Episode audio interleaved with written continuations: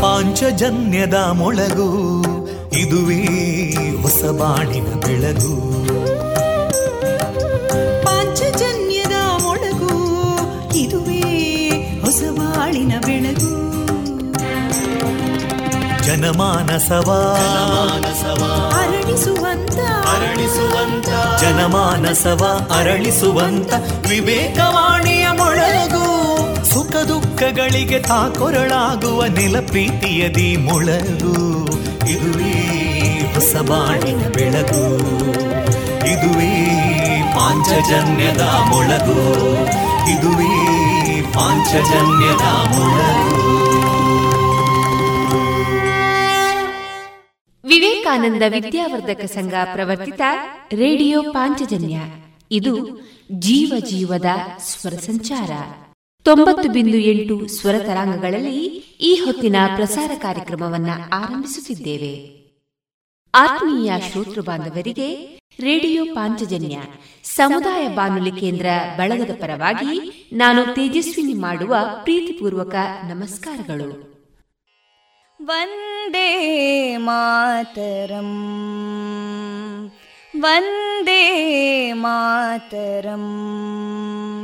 ಸುಜಲಾಂ ಸುಫಲಾಂ ಮಲಯಜ ಶೀತಲಾಂ ಸಸ್ಯಶ್ಯಾಮಲಾಂ ಮಾತರಂ ವಂದೇ ಮಾತರಂ.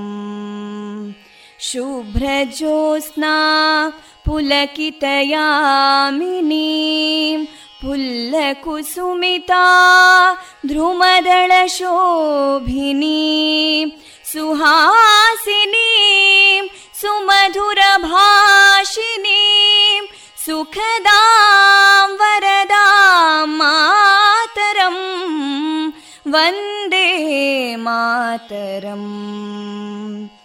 ಕೋಟಿ ಕೋಟಿ ಕಂಠ ಕಲಕಲ ನಿನಾದ ಕರಾಲೇ, ಕೋಟಿ ಕೋಟಿ ಭುಜೈರ್ಧೃತಾ ಕರಕಲವಾಲೇ, ಅಬಲಾಂ ಕೇನೋ ಮಾಯೇತೋ ಬಲೇ ಬಹುಬಲಧಾರಿಣೀಂ ನಮಾಮಿ ತಾರಿಣೀಂ ರಿಪುದಲವಾರಿಣೀಂ ಮಾತರಂ ವಂದೇ ಮಾತರಂ.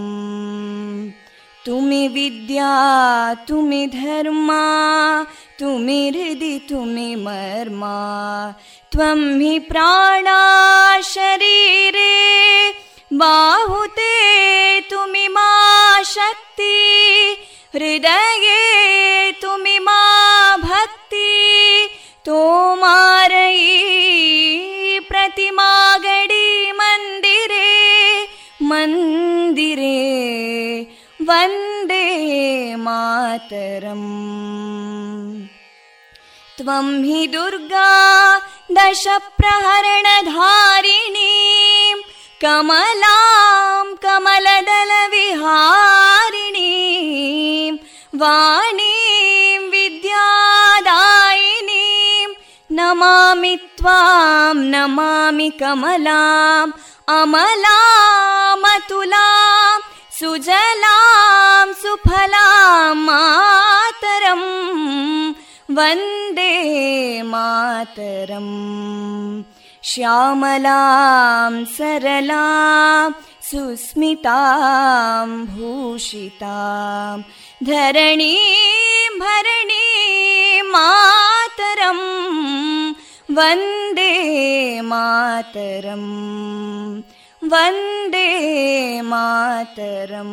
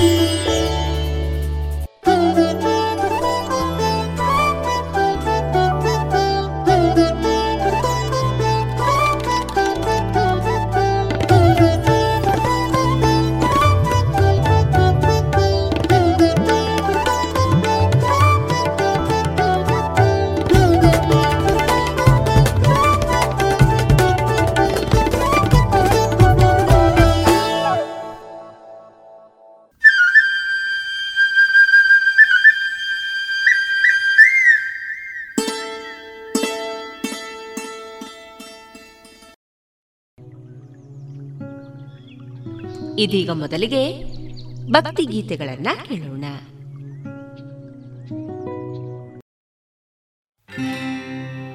ನಮೋ ವೆಂಕಟೇಶ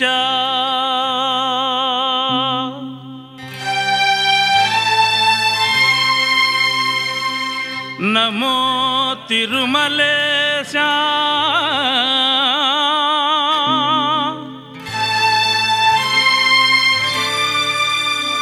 ನಮಸ್ತೆ ನಮಸ್ತೆ ನಮಃ.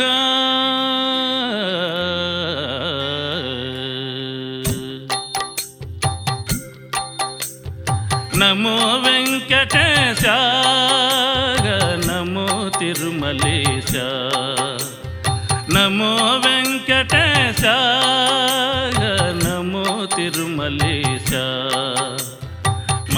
ಆನಂದ ನೀಡು ಓ ಮಹಾದೇವ ದೇವಾ, ಮಹಾನಂದ ನೀಡು ಓ ಮಹಾದೇವ ದೇವಾ.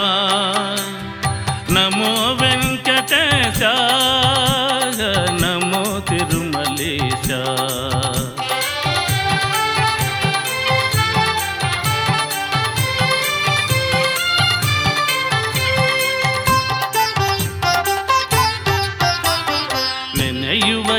ಮನದಿ ನೀ ನಿಲ್ಲಲು ಬಾ ಪ್ರಭುವೇ, ನೆನೆಯುವ ಈ ಮನದಿ ನೀ ನಿಲ್ಲಲು ಬಾ ಪ್ರಭುವೇ.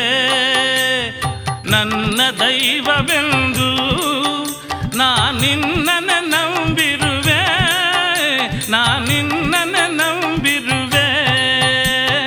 ನಮೋ ವೆಂಕಟೇಶ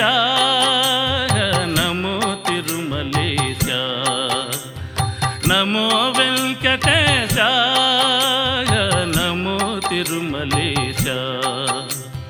ಮಹಾನಂದ ನೀಡು ಓ ಮಹಾದೇವ ದೇವ, ಮಹಾನಂದ ನೀಡು ಓ ಮಹಾದೇವ ದೇವ. ನಮೋ ವೆಂಕಟೇಶ ನಮೋ ತಿರುಮಲೇಶ.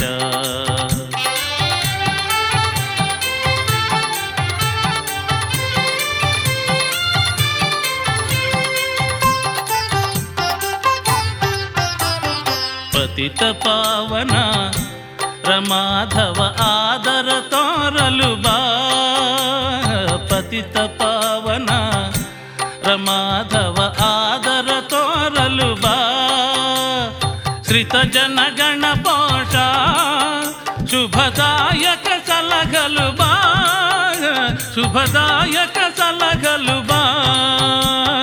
ನಮೋ ವೆಂಕಟೇಶ ನಮೋ ತಿರುಮಲೇಶ, ನಮೋ ವೆಂಕಟೇಶ ನಮೋ ತಿರು ಸಂದೇಶ ಮಹಾನಂದ ನೀಡು ಓ ಮಹಾದೇವ ದೇವ, ಮಹಾನಂದ ನೀಡು ಓ ಮಹಾದೇವ ದೇವ.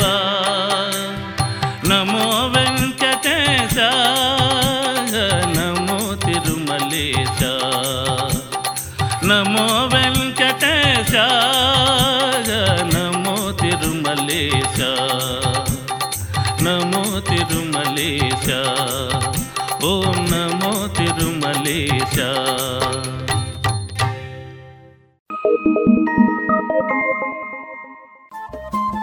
ರೇಡಿಯೋ ಪಾಂಚಜನ್ಯ 90.8 ಎಫ್ಎಂ ಸಮುದಾಯ ಬಾನುಲಿ ಕೇಂದ್ರ ಪುತ್ತೂರು.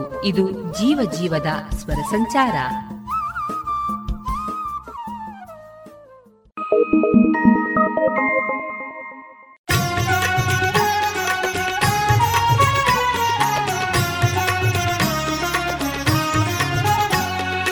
ವೆಂಕಟೇಶ ಕರುಣಾ ಗುಣ ಬಂಧುರ ಲಕ್ಷ್ಮೀ ಮನೋಕರ ನಮೋ ನಮೋ. ಪಾಪ ವಿದಾರ ಸದಾ ಶ್ರಿತ ಶುಭಕರ ಶೇಷಗಿರೀಶ್ವರ ನಮೋ ನಮೋ. ವೆಂಕಟೇಶ ಕರುಣಾ ಗುಣ ಬಂಧುರ ಲಕ್ಷ್ಮೀ ಮನೋಕರ ನಮೋ ನಮೋ. ಪಾಪ ವಿದಾರ ಸದಾ ಶ್ರಿತ ಶುಭಕರ ಶೇಷಗಿರೀಶ್ವರ ನಮೋ ನಮೋ.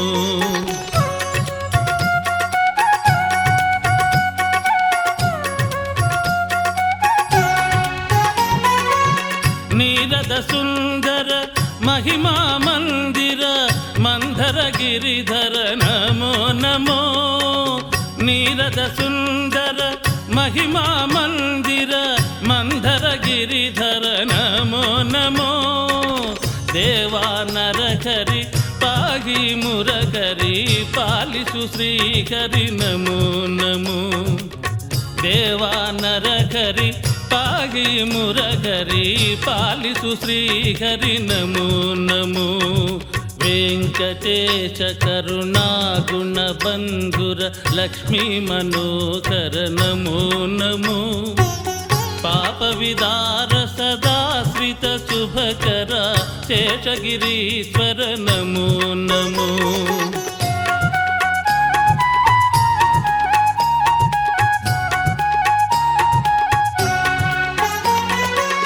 ಕಮಲ ವಿಲೋಚನ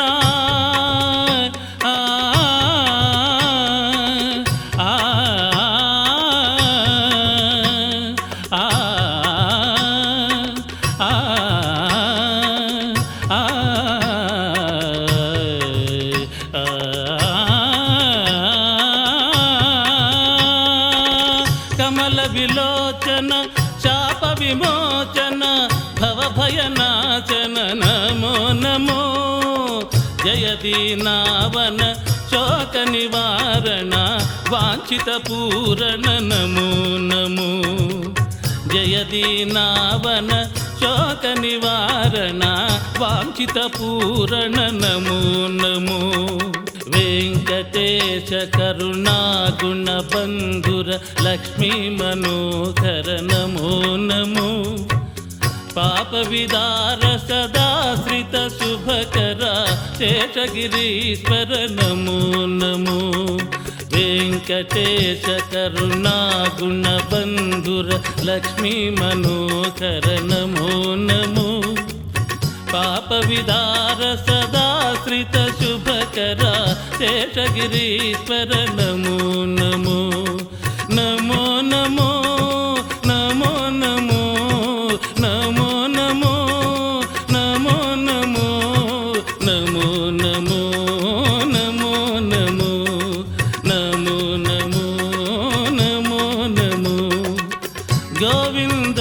ಕರಿ ನಮೋ ನಮೋ ಗೋವಿಂದ ಕರಿ ನಮೋ ನಮೋ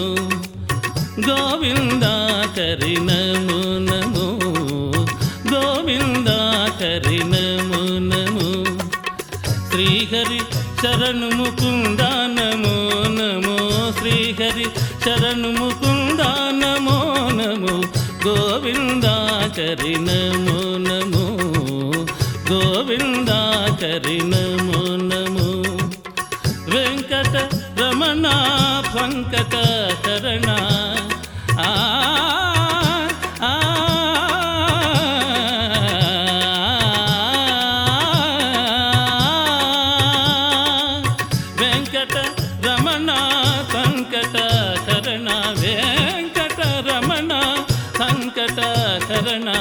ಪಂಕಜನಯನ ನಮೋ ನಮೋ ಪಂಕಜನಯನ ನಮೋ ನಮೋ ಗೋವಿಂದಾಚಾರಿ ನಮೋ ನಮೋ ಗೋವಿಂದಾಚಾರಿ ಗೋವಿಂದಾಚಾರಿ ಗೋವಿಂದಾಚಾರಿ ನಮೋ ನಮೋ.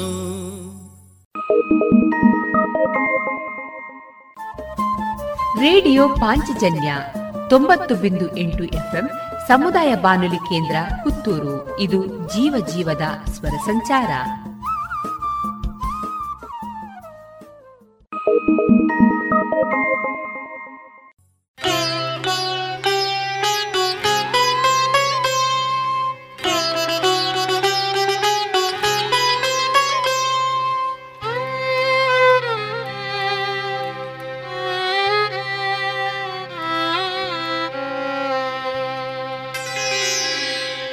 ಕರುಣಿಸು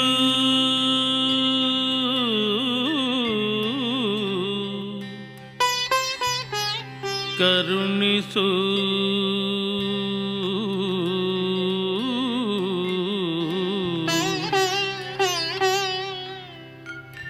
ಹೇ ಸಿರಿವರ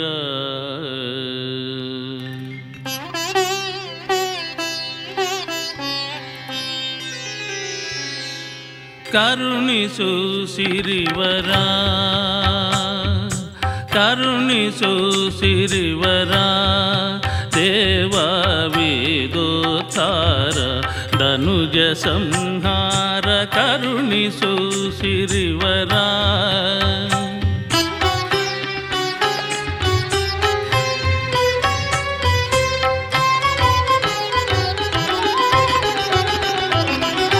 ತಿರುಮಲೇಶ್ವರ ವೆಂಕಟನಾಥ ದೀನ ಸಂತೋಷ ದೇವನುತ ತಿರುಮಲೇಶ್ವರ ವೆಂಕಟನಾಥ ದೀನ ಸಂತೋಷ ದೇವನುತ ಶ್ರೀನಿವಾಸ ಶರಣಾಗತ ಪೋಷ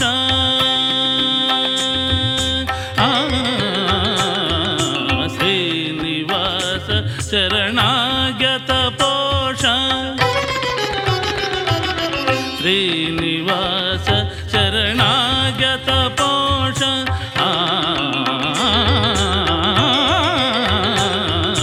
ಶ್ರೀನಿವಾಸ ಶರಣಾಗತ ಪೋಷ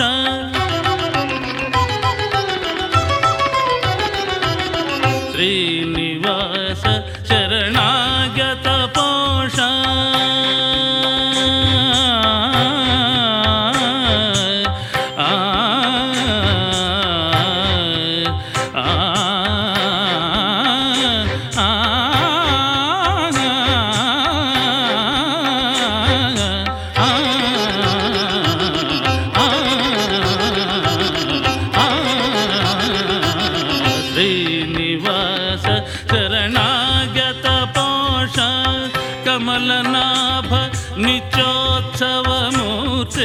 ಶರಣು ಬೇಡಿ ಬಳಿ ಸೇರಿದೆ ಶ್ರೀಕರ ಕರುಣಿಸು ಸಿರಿವರ ದೇವ ವೇದೋತ್ತಾರ ತನುಜ ಸಂಹಾರ ಕರುಣಿಸು ನೀ ಕರುಣಿಸು ಸದಾ ಕರುಣಿಸು ಸಿರಿವರ.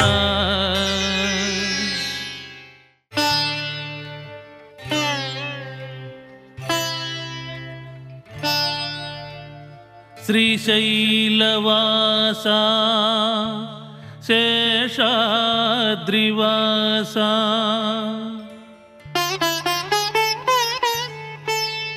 ಗರುಡಾದ್ರಿವಾಸ ವೆಂಕಟಾದ್ರೀಶ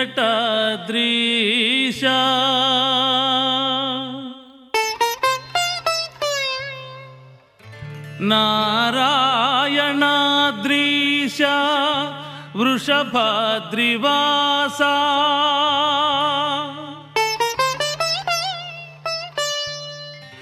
ವೃಷಶೈಲವಾಸ ಸರ್ವಲೋಕೇಶ.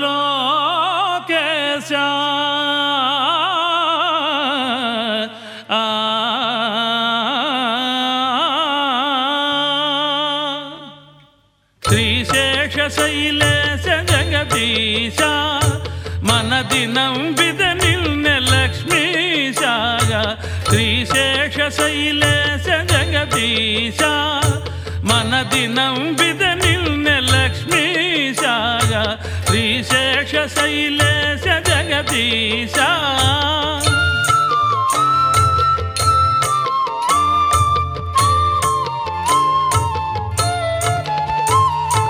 ತ್ರಿಭೂಮಿನಾಯಕ ಸುಜನ ಸಂಸೇವಕ ಭವರೋಗನಾಶಕ ಭುವನ ಸಂಪೋಷಕ.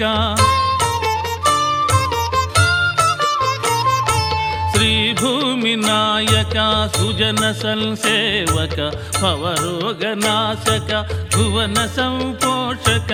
ಈ ಚಿತ್ತವನ್ನು ನಿನ್ನ ಗಿರಿಧಾಮವ ಮಾಡು, ನಿನ್ನ ಧ್ಯಾನ ಮಾಡುವ ಭಾಗ್ಯವನ್ನು ನೀ ನೀಡು. ಶ್ರೀಶೇಷ ಶೈಲೇಶ ಜಗದೀಶ.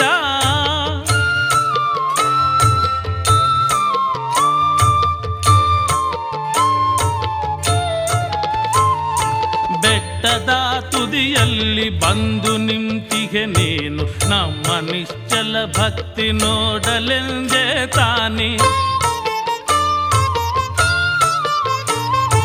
ಬೆಟ್ಟದ ತುದಿಯಲ್ಲಿ ಬಂದು ನಿಂತಿಗೆ ನೀನು, ನಮ್ಮ ನಿಶ್ಚಲ ಭಕ್ತಿ ನೋಡಲೆಂದೇ ತಾನೆ. ಬಳಲಿದರು ಬಿಡದಲೇ ಗೋವಿಂದ ಗೋವಿಂದ ಎಂದು ಕೂಗುತ್ತ ನಾವು ನಿನ್ನ ಸೇರುವೆವಯ್ಯ. ಶ್ರೀಶೇಷ ಶೈಲೇಶ ಜಗದೀಶ.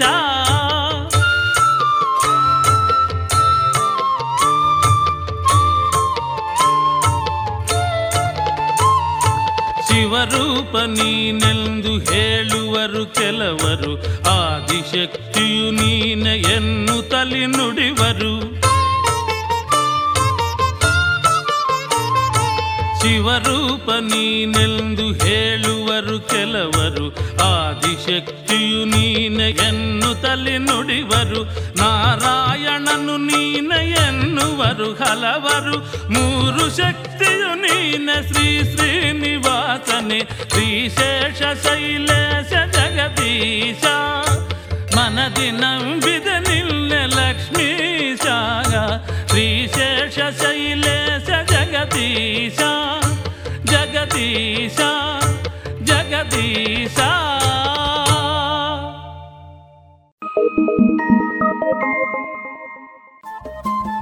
ರೇಡಿಯೋ ಪಾಂಚಜನ್ಯ 90.8 FM ಸಮುದಾಯ ಬಾನುಲಿ ಕೇಂದ್ರ ಪುತ್ತೂರು. ಇದು ಜೀವ ಜೀವದ ಸ್ವರ ಸಂಚಾರ.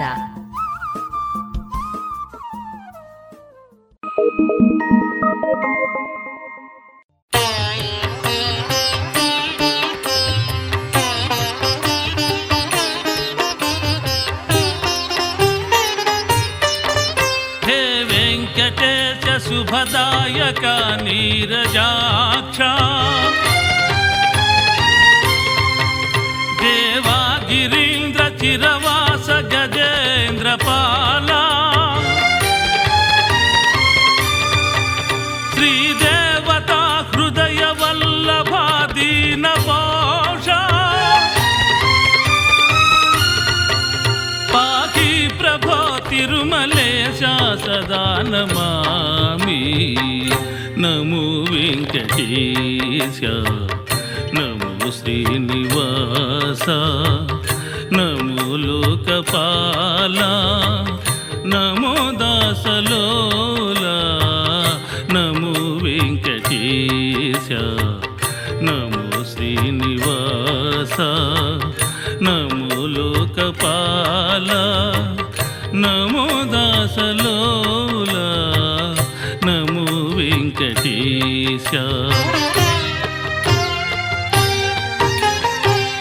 ತನು ನಿನ್ನದಯ್ಯ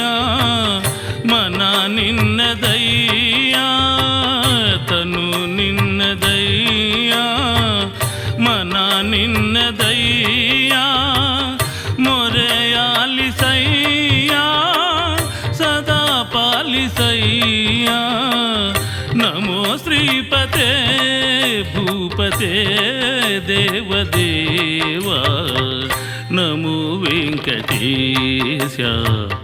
ನಮೋ ಶ್ರೀನಿವಾಸ ನಮೋ ಲೋಕಪಾಲ ನಮೋ ದಾಸಲೋಲ ನಮೋ ವೆಂಕಟೇಶ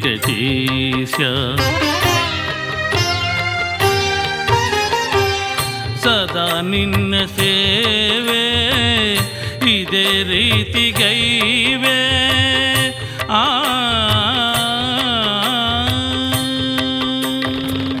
ಸದಾ ನಿನ್ನ ಸೇವೆ ಇದೇ ರೀತಿ ಗೈವೆ ದಯೆ ತೋರು ತಂದೆ ಪ್ರಭೋ ಪಾಹಿಯಂದೆ ನಮೋ ಶ್ರೀಕರ ಶ್ರೀವರ ದೇವದೇವಾ ನಮೋ ವೆಂಕಟೇಶ ನಮೋ ಶ್ರೀನಿವಾಸ ನಮೋ ಲೋಕಪಾಲ ನಮೋ ದಾಸಲೋಲ ನಮೋ ವೆಂಕಟೇಶ ನಮೋ ಶ್ರೀನಿವಾಸ ನಮೋ ಲೋಕಪಾಲ ನಮೋ ದಾಸಲೋಲ ನಮೋ ವೆಂಕಟೇಶ.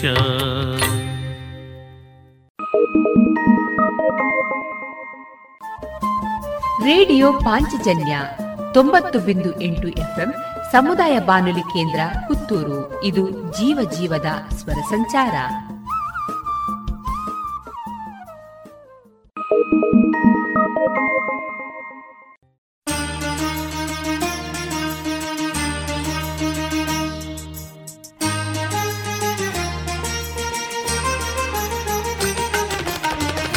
ದೇವದೇವ ಶ್ರೀ ವೆಂಕಟನಾಥ ಸ್ವಾಮಿ ಸಲಕು ದಯಾಮಯ ಪ್ರಭೋ.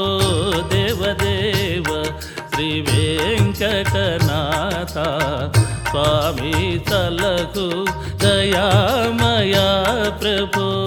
ದೇವದೇವ ವೆಂಕಟೇಶ ಶರಣಾಗತ ಪೋಷ ವೆಂಕಟೇಶ ಶರಣಾಗತ ಪೋಷ ವರದಾಯಕ ಶ್ರೀ ಶ್ರೀನಿವಾಸ. ದೇವದೇವ ಶ್ರೀ ವೆಂಕಟನಾಥ ಸ್ವಾಮಿ ಸಲಹು ದಯಾಮಯ ಪ್ರಭೋ. ದೇವದೇವ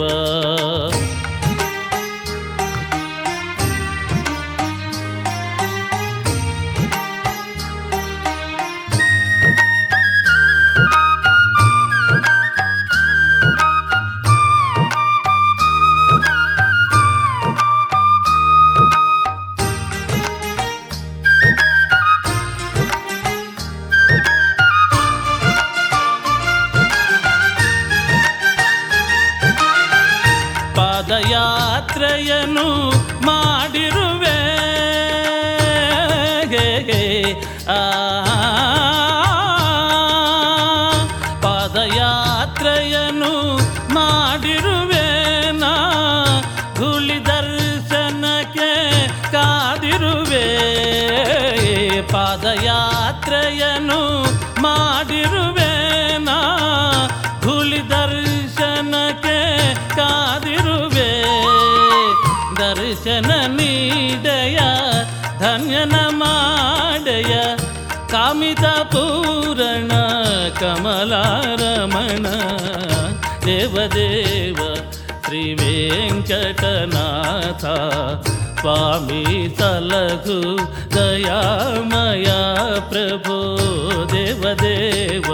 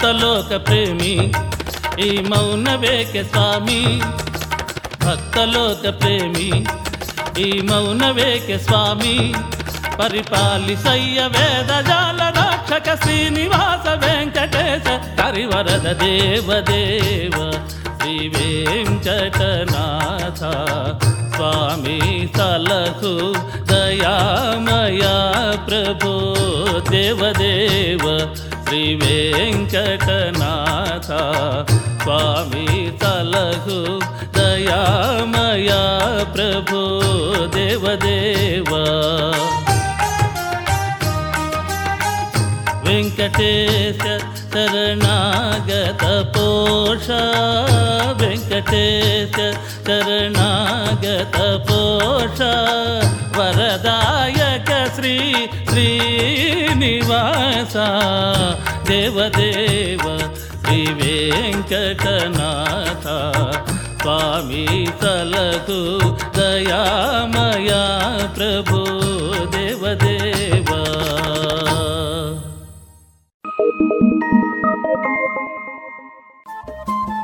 ರೇಡಿಯೋ ಪಾಂಚಜನ್ಯ 90.8 FM ಸಮುದಾಯ ಬಾನುಲಿ ಕೇಂದ್ರ ಪುತ್ತೂರು. ಇದು ಜೀವ ಜೀವದ ಸ್ವರ ಸಂಚಾರ.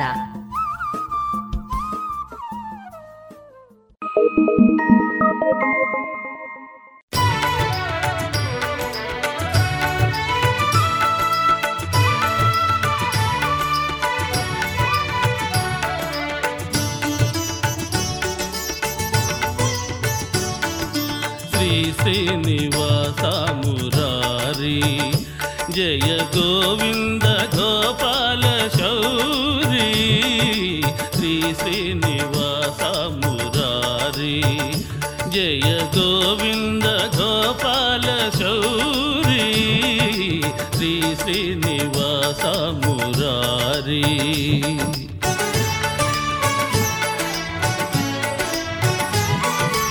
ಈ ಶಾಪ ಪರಿಹಾರ ಮಾಡಿ ಸಂತಾಪ ನೀಡುಡು ಓ ಮಾಧವ,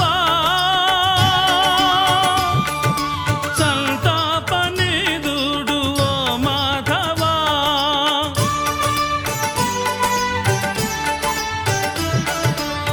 ಬಾರೋ ಯಾದವ ಬಾರೋ ಭೂಧವ ಬಿಡ ಬಿಡ ನಿನ್ನ ಶ್ರೀಪಾದವ, ಬಿಡ ಬಿಡ ನಿನ್ನ ಶ್ರೀಪಾದವ,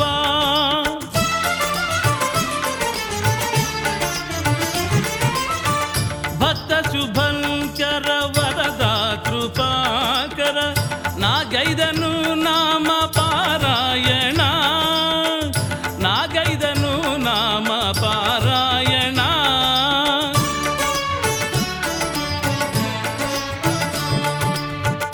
ಶೋಕಭಂಗ ಕರುಣಾಂತರಂಗ ಪರಿಪಾಲಿಸು ತಂದೆ ನಾರಾಯಣ, ಪರಿಪಾಲಿಸು ತಂದೆ ನಾರಾಯಣ,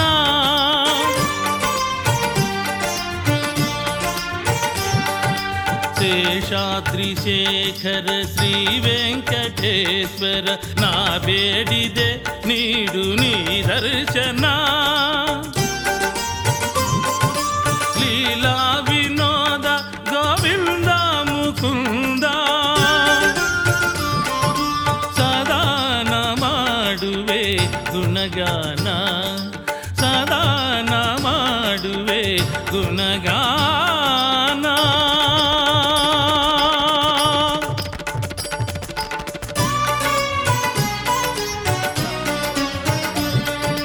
ತಡಮಾಡಬೇಡಯ್ಯ ಕಡೆಗಾಣ ಕೈಯ,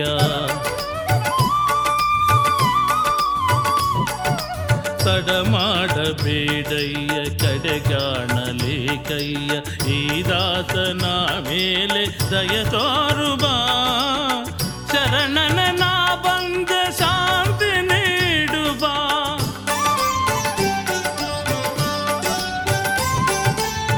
ಭಾಗ್ಯ ಪ್ರದಾಯಕ ಆಶ್ರಿತ ಪೋಷ ಶ್ರೀ ಗುಣಭೂಷಾ ಶ್ರೀ ಶ್ರೀನಿವಾಸ, ಶ್ರೀ ಗುಣಭೂಷಾ ಶ್ರೀನಿವಾಸ ಶ್ರೀ ವೆಂಕಟೇಶ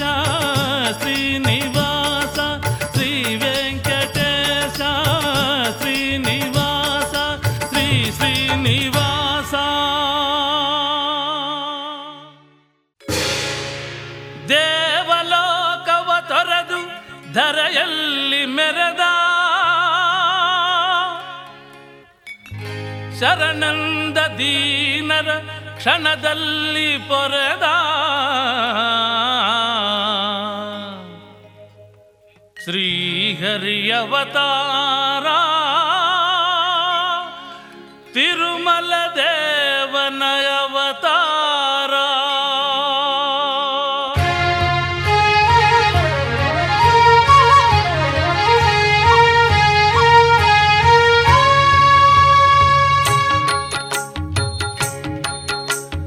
ಶ್ರೀಹರಿಯವತಾರ ತಿರುಮಲ ದೇವನಯವತಾರ ಶ್ರೀಹರಿಯವತಾರ ತಿರುಮಲ ದೇವನ ಅವತಾರ ಒಲವಿನ ರೂಪದ ಸಾಕ್ಷಾತ್ಕಾರ ಪಾವನ ನಿಗಮದ ಸಾರ ಶ್ರೀಹರಿಯವತಾರ.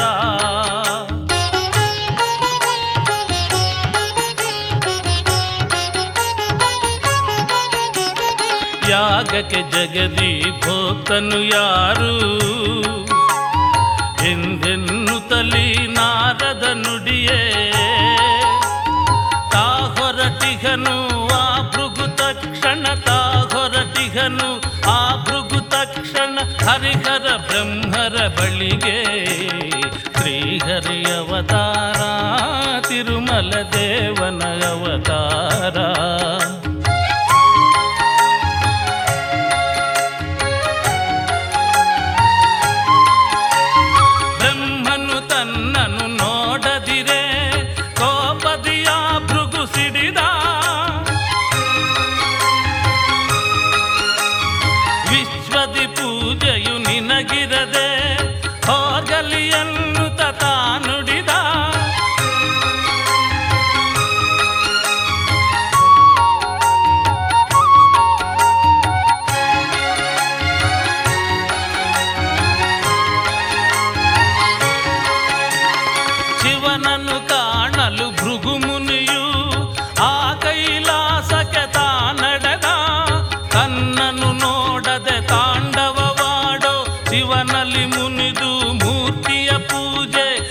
ಗಿರದೆಂದು ನುಡಿದ ಶ್ರೀಹರಿ ಅವತಾರ ತಿರುಮಲ ದೇವನ ಅವತಾರ.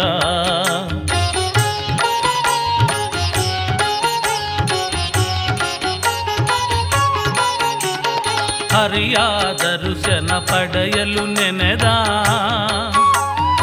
ಆ ವೈಕುಂಠಕ್ಕೆ ತಾ ನಡೆದ ಸತಿ ಬಳಿ ಸರಸದಿ ತೇಲುವ ಹರಿಯ ಸತಿ ಬಳಿ ಸರಸದಿ ತೇಲುವ ಹರಿಯ ಎದೆಯನ್ನು ಒದೆಯುತ ತಾ ನಿಂತ ಶ್ರೀಹರಿ ಅವತಾರ ತಿರುಮಲ ದೇವನ ಅವತಾರ.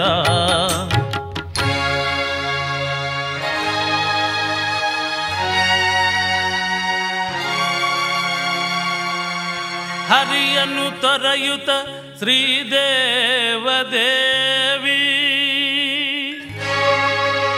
ನಡೆದಳು ತಾದೂರಕ್ಕೆ ಆಗ ವೇದನೆ ತಾಳದೆ ಶ್ರೀಹರಿ ಕೂಡ ಆ ವೈಕುಂಠವ ತಾ ತೊರೆದ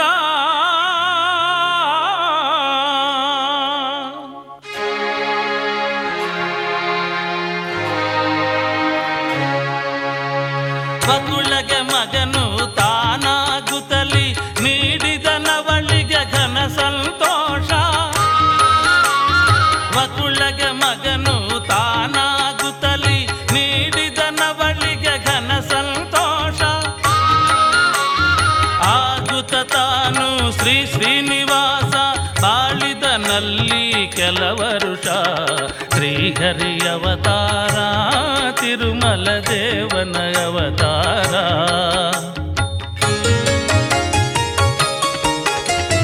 ನೋಡಿದ ಹರಿಯು ಪದ್ಮಾವತಿಯ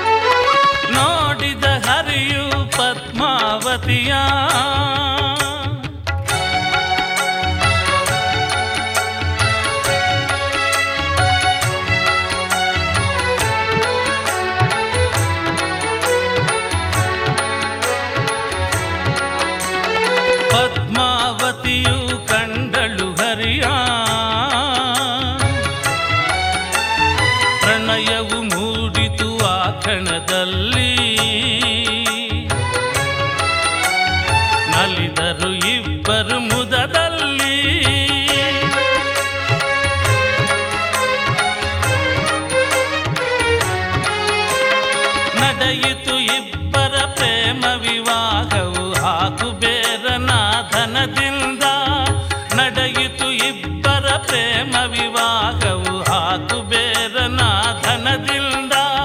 ಶ್ರೀನಿವಾಸನ ಈ ಕಲ್ಯಾಣ, ಶ್ರೀನಿವಾಸನ ಈ ಕಲ್ಯಾಣ, ಈ ಬ್ರಹ್ಮಾಂಡದ ಕಲ್ಯಾಣ, ಈ ಬ್ರಹ್ಮಾಂಡದ ಕಲ್ಯಾಣ. ದೇವದೇವ ಶ್ರೀ ವೆಂಕಟೇಶ ಶ್ರೀ ಶ್ರೀನಿವಾಸ ಶ್ರಿತ ಜನಪಾಶ ಲಕ್ಷ್ಮೀ ರಮಣ ಶ್ರೀ ಗೋವಿಂದ ವೆಂಕಟನಾಥ ಪ್ರಭಾ ನಮಃ.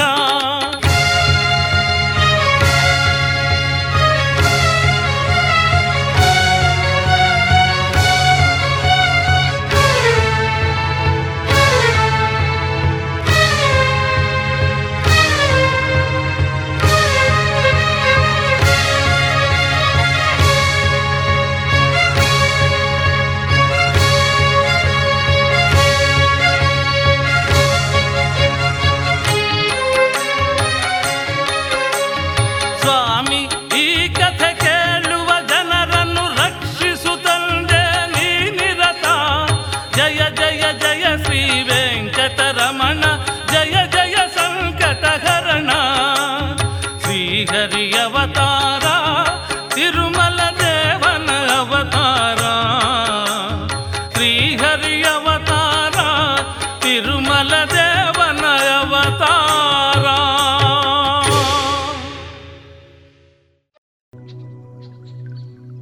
ಇದುವರೆಗೆ ಭಕ್ತಿ ಗೀತೆಗಳನ್ನ ಕೇಳಿದಿರಿ.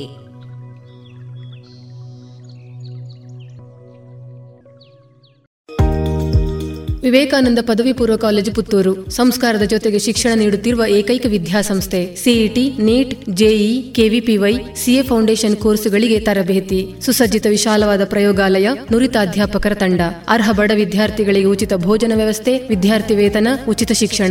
ವಿದ್ಯಾರ್ಥಿನಿಯರಿಗೆ ಕಾಲೇಜು ಆವರಣದಲ್ಲಿ ಪ್ರತ್ಯೇಕ ವಸತಿ ನಿಲಯದ ವ್ಯವಸ್ಥೆಯೊಂದಿಗೆ ಗ್ರಂಥ ಭಂಡಾರವೂ ಲಭ್ಯ. ಮಾಹಿತಿಗೆ ಸಂಪರ್ಕಿಸಿ 948831463330.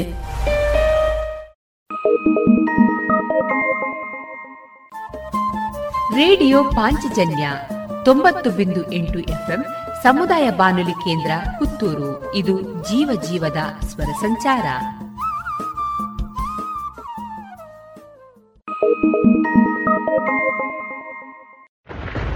ರಾಧಾ, ನೋಡು, ಮಳೆಯಿಂದ ತಪ್ಪಿಸ್ಕೊಳ್ಳೋಕೆ ಕೊಡೆ ತಂದೆ. ಡೆಂಗು ಮತ್ತು ಚಿಕನ್ ಗುನಿಯಿಂದ ತಪ್ಪಿಸ್ಕೊಳ್ಳೋಕೆ ಉಪಾಯ ಅದನ್ನೇ ಮಾಡ್ತಾರೆ. ಇದನ್ನ ನನ್ಗ್ಯಾರು ಹೇಳೇ ಇಲ್ಲ. ನಾನ್ ಹೇಳ್ತೀನಿ. ನೀರಿನಿಂದ ತುಂಬಿದ ಟ್ಯಾಂಕು ಇಲ್ಲ ಪಾತ್ರೆಗಳನ್ನ ಚೆನ್ನಾಗಿ ಮುಚ್ಚಿಡಿ. ಪ್ರತಿ ವಾರ ಕೂಲರ್ ಖಾಲಿ ಮಾಡಿ ಒಣಗಿಸಿ ತುಂಬಿಡಿ. ಮನೆ ಮತ್ತು ಅಕ್ಕಪಕ್ಕ ಒಡೆದ ಡ್ರಮ್, ಬ್ಯಾರೆಲ್, ಡಬ್ಬ, ಟೈರ್ ಇತ್ಯಾದಿಗಳಲ್ಲಿ ನೀರು ತುಂಬದಂತೆ ನೋಡ್ಕೊಳ್ಳಿ. ಸೊಳ್ಳೆ ಕಚ್ಚದೆ ಆಗಿರಲು ಕಾಯಿಲ್, ಕ್ರೀಮ್, ಮೆಷಿನ್ ಇತ್ಯಾದಿಗಳನ್ನ ಬಳಸಿ. ಡೆಂಗುವಿನ ಸೊಳ್ಳೆ ಹಗಲಿನಲ್ಲಿ ಕಚ್ಚುತ್ತವೆ, ಹಾಗಾಗಿ ಇಡೀ ಶರೀರವನ್ನು ಮುಚ್ಚುವ ಬಟ್ಟೆ ಧರಿಸಿ. ಜ್ವರ ಬಂದ್ರೆ ಡಾಕ್ಟರ್ ಸಲಹೆ ಪಡೆಯಿರಿ. ತಿಳಿತಾ? ತಿಳಿತು. ಮತ್ತೀಗ ಬೇರೆ ಸಹ ಹೇಳ್ತೀನಿ. ಇಂಥ ಸುಲಭವಾದ ಉಪಾಯ ನಿಮ್ಮದಾಗಿಸಿಕೊಳ್ಳಿ. ಡೆಂಗು ಚಿಕನ್ ಗುನ್ಯವನ್ನ ದೂರ ಓಡಿಸಿ. ಆರೋಗ್ಯ ಮತ್ತು ಕುಟುಂಬ ಕಲ್ಯಾಣ ಖಾತೆ, ಭಾರತ ಸರ್ಕಾರದ ವತಿಯಿಂದ ಜನಹಿತಕ್ಕಾಗಿ ಜಾರಿ.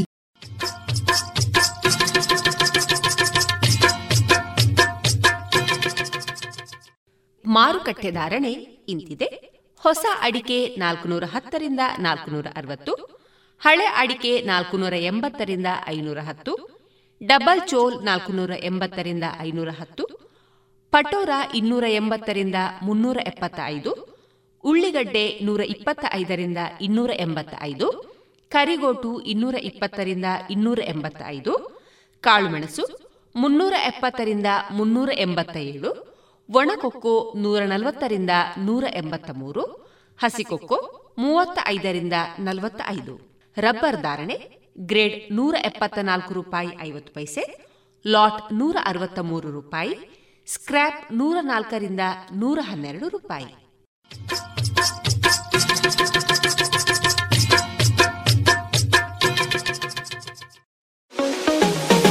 Vivekananda college of engineering and technology Puttur. ಗುಣಮಟ್ಟದ ತಾಂತ್ರಿಕ ಶಿಕ್ಷಣಕ್ಕೆ ಹೆಸರುವಾಸಿಯಾದ NBA ಮಾನ್ಯತೆಯನ್ನು ಗಳಿಸಿರುವ ಈ ಕಾಲೇಜಿನಲ್ಲಿ computer science, artificial intelligence and machine learning, data science, electronics and communication, mechanical, civil, MBA ಮತ್ತು MCA ವಿಭಾಗಗಳಿವೆ. ಪಾಠದ ಜೊತೆಗೆ ಪಠ್ಯೇತರ ಚಟುವಟಿಕೆಗಳಿಗೂ ಸಮಾನ ಅವಕಾಶವಿದ್ದು, ಕ್ಯಾಂಪಸ್ ಆವರಣದಲ್ಲಿಯೇ ಸುಸಜ್ಜಿತ ಹಾಸ್ಟೆಲ್ ಸೌಲಭ್ಯವಿದೆ. ಈ ಬಾರಿ 83ಕ್ಕೂ ಅಧಿಕ ಕಂಪನಿಗಳು ಕಾಲೇಜಿಗೆ ಭೇಟಿ ನೀಡಿದ್ದು, 85% ವಿದ್ಯಾರ್ಥಿಗಳು ನೇಮಕಾತಿ ಆದೇಶವನ್ನು ಪಡೆದುಕೊಂಡಿದ್ದಾರೆ.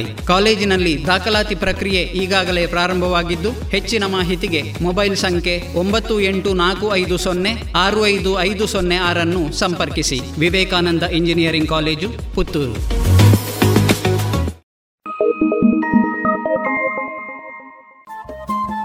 ರೇಡಿಯೋ ಪಾಂಚಜನ್ಯ 90.8 FM ಸಮುದಾಯ ಬಾನುಲಿ ಕೇಂದ್ರ ಪುತ್ತೂರು. ಇದು ಜೀವ ಜೀವದ ಸ್ವರ ಸಂಚಾರ.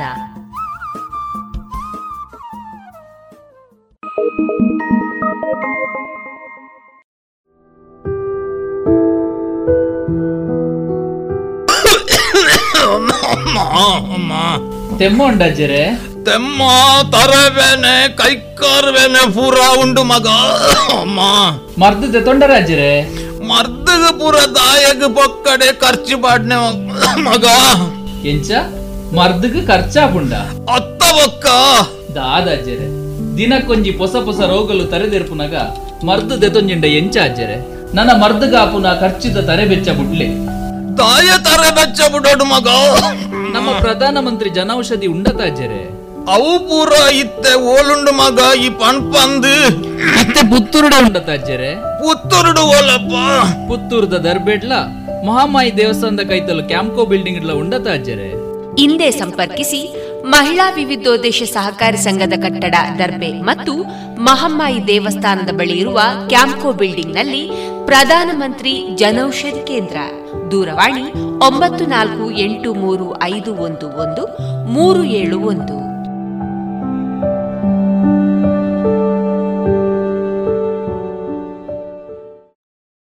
ಇದೀಗ ಯುನಿಸೆಫ್ ಸಹಯೋಗದ ಯಂಗ್ ವಾರಿಯರ್ಸ್ ಈ ಕಾರ್ಯಕ್ರಮದಲ್ಲಿ ಮಂಗಳೂರಿನ KMC ಆಸ್ಪತ್ರೆಯಲ್ಲಿ ಮನೋರೋಗ ತಜ್ಞರಾಗಿರುವ ಡಾಕ್ಟರ್ ಕೃತಿಶ್ರೀ ಅವರೊಂದಿಗಿನ ಸಂವಾದವನ್ನು ಕೇಳೋಣ. ಇವರ ಜೊತೆಗೆ ಸಂದರ್ಶನದಲ್ಲಿದ್ದಾರೆ ಡಾಕ್ಟರ್ ವಿಜಯ ಸರಸ್ವತಿ. ಆತ್ಮೀಯ ಶ್ರೋತೃ ಬಾಂಧವರೇ, ರೇಡಿಯೋ ಪಾಂಚಜನ್ಯದ ವೈದ್ಯ ದೇವೋಭವ ಕಾರ್ಯಕ್ರಮಕ್ಕೆ ನಿಮಗೆಲ್ಲರಿಗೂ ಆತ್ಮೀಯ ಸ್ವಾಗತ. ಇಂದಿನ ನಮ್ಮ ಈ ಸಂವಾದ ಕಾರ್ಯಕ್ರಮದಲ್ಲಿ ನಮ್ಮೊಂದಿಗೆ ಉಪಸ್ಥಿತರಿರುವಂಥವರು ಮಂಗಳೂರಿನ KMC ಆಸ್ಪತ್ರೆಯಲ್ಲಿ ಮನೋರೋಗ ತಜ್ಞರಾಗಿರುವಂತಹ ಡಾಕ್ಟರ್ ಕೃತಿಶ್ರೀ ಇವರು. ಡಾಕ್ಟ್ರೇ, ಈ ಒಂದು ಏನು ಮಾನಸಿಕ ಒತ್ತಡ ಇರ್ಬೋದು ಅಥವಾ ಖಿನ್ನತೆ ಇರ್ಬೋದು, ಇದು ಸಣ್ಣ ಮಗುವಿನಿಂದ ಹಿಡಿದು ಇವತ್ತು ವೃದ್ಧರವರೆಗೆ ಬೇರೆ ಬೇರೆ ರೀತಿಯಲ್ಲಿ ಕಾಡ್ತಾ ಇದೆ. ಈಗ ನಾವು ಬಹುಶಃ ಒಂದು ಮಕ್ಕಳನ್ನು ತಗೊಳ್ಳೋದಾದರೆ, ಇವತ್ತು ಮಕ್ಕಳು ತುಂಬ ಖಿನ್ನತೆಗೆ ಒಳಗಾಗ್ತಾ ಇದ್ದಾರೆ. ಮುಖ್ಯವಾಗಿ ನಾವು ಕೊರೋನಾ ಸಂದರ್ಭದಲ್ಲಿ ಈಗ ನೋಡಿದಾಗ ಮಕ್ಕಳು ಪಾಪ ತಮ್ಮ ಚಟುವಟಿಕೆಗಳಿಂದ ಎಲ್ಲೋ ವಿಮುಖರಾಗಿದ್ದಾರೆ. ತಮ್ಮ ಸಹಪಾಠಿಗಳನ್ನು ಅವರು ತುಂಬ ಏನೋ ಆತ್ಮೀಯವಾಗಿ ನಡೆದಾಡ್ತಾ ಇದ್ದಂಥ, ಆಟ ಆಡ್ತಾ ಅಂತ ನಮ್ಮ ಮಕ್ಕಳು ಇವತ್ತು ಅದನ್ನು ಕಳ್ಕೊಂಡಿದ್ದಾರೆ. ಜೊತೆಗೆ ಬೇರೆ ಬೇರೆ ಕಾರಣಗಳು, ಎಲ್ಲೋ ಒಂದು ರೀತಿಯಲ್ಲಿ ತಾವೇ ಬಹುಶಃ ಮುಂದೆ ಹೇಳ್ಬೋದಾದರೆ ಮನೆಯಲ್ಲಿ ಹೆತ್ತವರ ಪ್ರೀತಿಯನ್ನು ಯಾವುದೋ ಕಾರಣಕ್ಕಾಗಿ, ಈಗ ಇವತ್ತು ಔದ್ಯೋಗಿಕ ನೆಲೆಯಲ್ಲಿ ಹೆತ್ತವರು ತುಂಬ ಸಂದರ್ಭದಲ್ಲಿ ಹೊರಗಡೆ ಹೋಗಬೇಕಾದಂಥ ಸಂದರ್ಭದಲ್ಲಿ ಆ ರೀತಿಯ ಕಾರಣಗಳನ್ನು ಕೂಡ ಬಹುಶಃ ವೈದ್ಯರಾಗಿ ನೀವು ನೋಡಿದ್ದೀರಿ. ಬಹುಶಃ ನಾನು ಕಾರಣಗಳನ್ನು ಕೇಳೋದಾದರೆ ನೀವು ಬಹಳಷ್ಟು ಕಾರಣಗಳನ್ನು ನನಗೆ ಕೊಡ್ಬೋದು.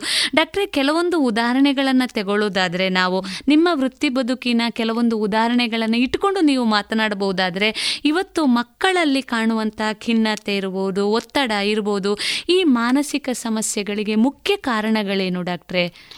ಈಗ ಈ ಕೊರೋನಾ ಸಂದರ್ಭದಲ್ಲಿ, ಈ ಪ್ಯಾಂಡಮಿಕ್ಕಲ್ಲಿ ಒಂದು ಮಕ್ಕಳಿಗೆ ಸ್ಕೂಲಿಗೆ ಹೋಗುವಂಥ ಅವಕಾಶ ಸಿಗ್ತಾ ಇಲ್ಲ. ಹೌದು, ದೊಡ್ಡವರು ಹೇಗೋ ಒಂದು ಆಚೆ ಈಚೆ ಹೋಗಿ ಅವರಿಗೆ ಪರ್ಮಿಷನ್ ಸಿಗ್ತದೆ. ಲೈಕ್ ಅಡೋಲೆಸೆಂಟ್ ಏಜ್ ಅವರು ಸತಾನು ಅಂಗಡಿಗೆ ಅಲ್ಲಿ ಹೋಗಿ ಹೇಗೋ ಒಂದು ತಿರ್ಗಾಡ್ಕೊಂಡು ಬರ್ತಾರೆ. ಆದರೆ ಮಕ್ಕಳಿಗೆ ಹೊರಗೆ ಹೋಗುವಂಥ ಸಂದರ್ಭನೇ ಸಿಗ್ತಾ ಇಲ್ಲ. ಅವರ ಸಹಪಾಠಿಗಳನ್ನ ಮೀಟ್ ಮಾಡಲಿಕ್ಕೂ ಆಗ್ತಾ ಇಲ್ಲ. ಒಂದು ಅವರ ಮನಸ್ಸಲ್ಲಿರುವಂತಹ ಭಾವನೆಗಳನ್ನ ಹಂಚಿಕೊಳ್ಳುವಂತೆ ಒಂದು ಆಸ್ಪದನೂ ಆಗ್ತಾ ಇಲ್ಲ. ಒಂದು ಮನೆಯಲ್ಲಿ ಎಲ್ಲರೂ ಒಂದು ರೂಫ್ ಅಡಿಯಲ್ಲಿ ಕಟ್ಟಾಕಿ ಬಿಟ್ಟಿದ್ದಾರೆ. ಇದ್ದಾರೆ. ಎಲ್ಲರೂ ಡಿಫ್ರೆಂಟ್ ಏಜ್ ಗ್ರೂಪ್ ಅವರು, with all different type of ambitions and aspirations and like ಅವ್ರಿಗೂ ಲೈಕ್ ಇಕ್ಕಟ್ಟಾಗಿದೆ. ಅದು ಆ ಫ್ರಸ್ಟ್ರೇಷನ್ ಅವ್ರು ಯಾವಾಗ ಲೈಕ್ ಲೈಕ್ ಹೇಳ್ಕೊಳ್ತಾರೆ, ಎಕ್ಸ್ಪ್ರೆಸ್ ಮಾಡ್ತಾರೆ, ಅದು ಆ ಏಜ್ ಗ್ರೂಪಲ್ಲಿ okay we take it, we understand it. But ಅದೇ ಮಕ್ಕಳ ಮುಂದೆ ಆ ರೀತಿ ಆದಾಗ ಮಕ್ಕಳಿಗೆ ಒಂದು ರೀತಿಯ ಒಂದು it's not a healthy environment. Main ಆಗಿ ಇತ್ತೀಚಿನ ದಿನಗಳಲ್ಲಿ ಮಕ್ಕಳು ಖಿನ್ನತೆಗೆ ಒಳಗಾಗ್ತಿರೋದು seeing the fights at home.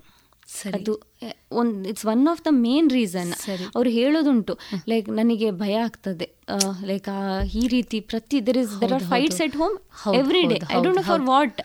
ಹಾಗೆ ಅದು ಒಂದು ಕ್ಷುಲ್ಲಕ ಕಾರಣಕ್ಕೋಸ್ಕರ ತಂದೆ ತಾಯಿಯ ನಡುವೆ ನಡೆಯುವಂತ ಜಗಳಗಳು ಅವರು ಆ ರೂಪನ ಯಾವತ್ತೂ ನೋಡಿರೋದಿಲ್ಲ.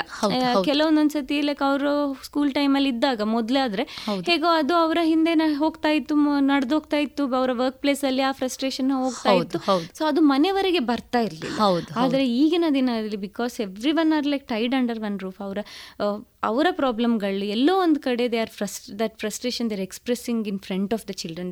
ಅದನ್ನು ಅವರು ಮಾಡಬಾರ್ದು. ಸರಿ, ಏನೇ ಆದರೂ ಸತ ಲೈಕ್ ಅವರು ಪ್ರಾಬ್ಲಮ್ ಇದ್ದರೆ ಅವರು ದೊಡ್ಡವರಲ್ಲಿ ಡಿಸ್ಕಸ್ ಮಾಡೋದ್ರೆ ಲೈಕ್ ಮಕ್ಕಳು ಇಲ್ಲದ ಸಮಯದಲ್ಲಿ ಅಥವಾ ಮಕ್ಕಳನ್ನ ಸೆಪ್ರೇಟ್ ಮಾಡಿ ಅವ್ರಿಗೇನು ಬೇಕು ಅದನ್ನು ಡಿಸ್ಕಸ್ ಮಾಡೋದು ತುಂಬಾ ಇಂಪಾರ್ಟೆಂಟ್. ಅಥವಾ ಇನ್ ದ್ಯಾಟ್ ಫ್ರಸ್ಟ್ರೇಷನ್ ಸುಮಾರು ಜನರು ಹೇಳ್ತಾರೆ ಲೈಕ್ ಜೀವನ ಸಾಕಾಗಿ ಸತ್ತೋದ್ರೆ ಒಳ್ಳೆ ಅನ್ಸುತ್ತೆ ಅಂತ ಹೇಳ್ಬಿಟ್ಟು. ಇದು ನಾನು ಒಂದು ಗಂಡ ಹೆಂಡತಿ ಮಾತಾಡ್ಬೇಕಾದ್ರೆ ಹೆಂಡತಿಗೆ ಗೊತ್ತಿರ್ತದೆ, ಇವ್ ಹೇಳ್ಬಿಡ್ತಾರೆ ನಿಜ ಸತ್ತೋಗ್ತಾರೆ ಅಥವಾ ಮನೆ ಬಿಟ್ಟೋಗ್ತಾರೆ, ನಾನು ನಿನ್ನ ಸೆಪ್ರೇಟ್ ಮಾಡಿಬಿಡ್ತೀನಿ, ನೀವು ಹೋಗ್ಬಿಡು ನೀನು ಅಂತ.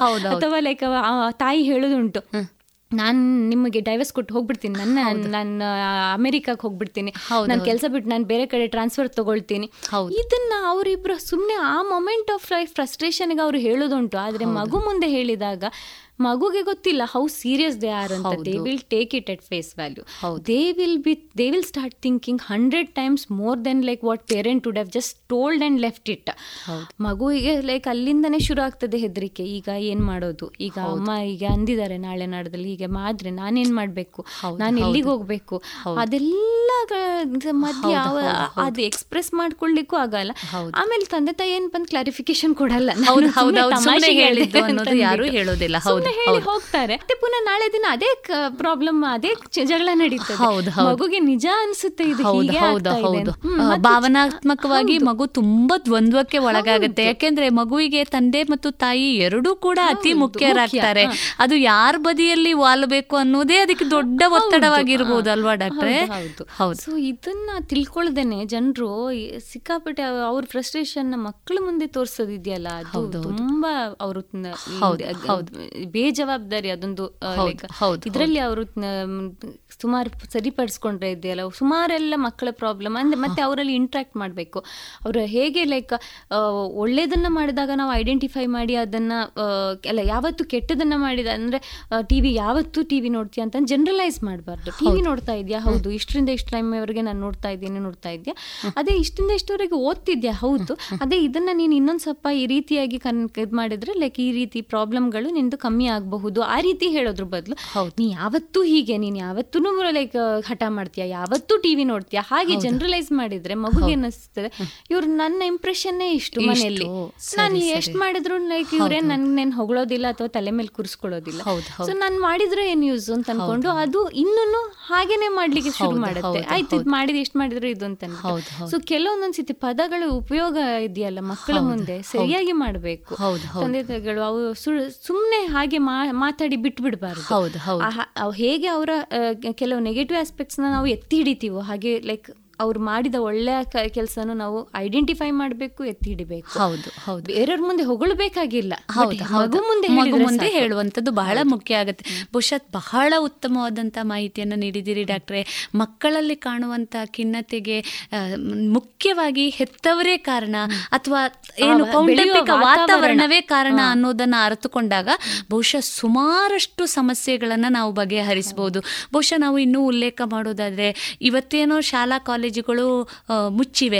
ಇಲ್ಲದಿದ್ದರೆ ಈ ಸ್ಪರ್ಧಾತ್ಮಕ ಜಗತ್ತಿನಲ್ಲಿ ಅಂಕ ಗಳಿಸುವಂಥ ಓಟದಲ್ಲಿ ನಮ್ಮ ಮಕ್ಕಳು ಎಷ್ಟೋ ಒತ್ತಡಕ್ಕೆ ಒಳಗಾಗ್ತಾ ಇರ್ತಾರೆ, ಸ್ಪರ್ಧೆಗಳಲ್ಲಿ ಭಾಗವಹಿಸುವ ಸಂದರ್ಭದಲ್ಲಿ ಒಳಗಾಗ್ತಾರೆ. ಬಹುಶಃ ಎಲ್ಲೋ ಒಂದು ರೀತಿಯಲ್ಲಿ ನಾವು ಮಕ್ಕಳ ಈ ಮಾನಸಿಕವಾದಂಥ ತುಮುಲವನ್ನು ಅರ್ಥ ಮಾಡಿಕೊಂಡಾಗ ಬಹಳಷ್ಟು ಸಮಸ್ಯೆಗಳನ್ನು ನಿವಾರಿಸಬಹುದಲ್ವಾ ಡಾಕ್ಟ್ರೆ? ಪ್ರಾಬ್ಲಮ್ ಬಂದಾಗ ಮತ್ತೆ ಕೌನ್ಸಿಲಿಂಗಿಗೆ ಹೋಗ್ಬಿಟ್ಟು ಕೌನ್ಸಿಲಿಂಗ್ ಮಾಡಿ ಮಾಡಿ ಅಂತಂದ್ರೆ how can we tell, like ನೀವು ಸ್ವಲ್ಪ ಇಲ್ಲಿ ಕರೆಕ್ಷನ್ ನಾವು ಹೇಳ್ತೀವಿ ಹೌದು, ಆದರೆ ಅವರು ಅದನ್ನ like they have to accept. ಹೌದು ಹೌದು ಹಾಗೆ ಬಹುಶಃ ಒಂದು ರೀತಿಯಲ್ಲಿ ಹೇಳೋದಾದ್ರೆ ಹೆತ್ತವರಿಗೆ ಆತ್ಮೀಯವಾದಂತಹ ಸಲಹೆಗಳು, ಕೌನ್ಸಿಲಿಂಗು ತುಂಬಾ ಮುಖ್ಯ ಆಗುತ್ತೆ ಮಗುವಿನ ಆರೋಗ್ಯವನ್ನ ಕಾಪಾಡಿಕೊಳ್ಳೋದಕ್ಕೆ ಅಲ್ವಾ ಡಾಕ್ಟ್ರೆ? ಬಹುಶಃ ಹೆತ್ತವರಾದಂಥ ನಾವೆಲ್ಲರೂ ರೇಡಿಯೋ ಪಾಂಚಜನ್ಯದ ಎಲ್ಲ ಶ್ರೋತೃ ಬಾಂಧವರು ಇದನ್ನು ಗಮನವಿಟ್ಟು ಕೇಳಬೇಕು. ಹೆತ್ತವರ ಪಾತ್ರ ಮಕ್ಕಳ ಬೆಳೆಸುವಿಕೆಯಲ್ಲಿ ಬಹಳ ಮುಖ್ಯ ಆಗ್ತದೆ ಅನ್ನುವಂಥದ್ದು. ಡಾಕ್ಟ್ರೆ, ಇನ್ನೂ ಒಂದು ಮಾತನಾಡ್ತಾ ತಾವಾಗ ಉಲ್ಲೇಖ ಮಾಡಿದ್ರಿ ಆಟಿಸಮ್ ಕೂಡ ಒಂದು ರೀತಿಯಾದಂತಹ ಮಾನಸಿಕ ಖಿನ್ನತೆ ಅಂತ. ಡಾಕ್ಟ್ರೆ, ಈ ಮಕ್ಕಳಲ್ಲಿ ನಾವು ಕಂಡು ಬರ್ತೇವೆ, ಸಣ್ಣ ಮಕ್ಕಳಲ್ಲಿ ಆಟಿಸಮ್ ಅನ್ನು. ಡಾಕ್ಟ್ರೆ, ಇದ್ರ ಬಗ್ಗೆ ಒಂದಿಷ್ಟು ಮಾಹಿತಿಯನ್ನು ನೀಡಬಹುದೇ? ಆಟಿಸಮ್ ಇದೆಯಲ್ಲ, ಅದು ಎಲ್ಲ ಲೈಕ್ ಮಾನಸಿಕ ಕಾಯಿಲೆಗಿಂತ ಬಹಳ ಡಿಫ್ರೆಂಟ್. ಇದರಲ್ಲಿ at birth only like neurological changes ಇರ್ತದೆ. ಹೌದು, ಅವರಲ್ಲಿ ಅಂದರೆ ಆಟಿಸಮಲ್ಲಿ ಮೇನ್ ಪ್ರಾಬ್ಲಮ್ 3 ಮೇನ್ ಏರಿಯಾಸ್. ಒಂದು ಲೈಕ್ ಅವರಿಗೆ ಬಾಂಡಿಂಗ್ ಇರೋದಿಲ್ಲ, ಸರಿ, ಅವರಿಗೆ ಸೋಷಿಯಲ್ ಕಾಗ್ನಿಷನ್ಸ್ ಅಂತ ಹೇಳ್ತೀವಿ ನಾವು ಇದನ್ನು ಬ್ರಾಡ್ ವೇ ಆಗಿ ಎಕ್ಸ್ಪ್ಲೇನ್ ಮಾಡಬೇಕಂದ್ರೆ.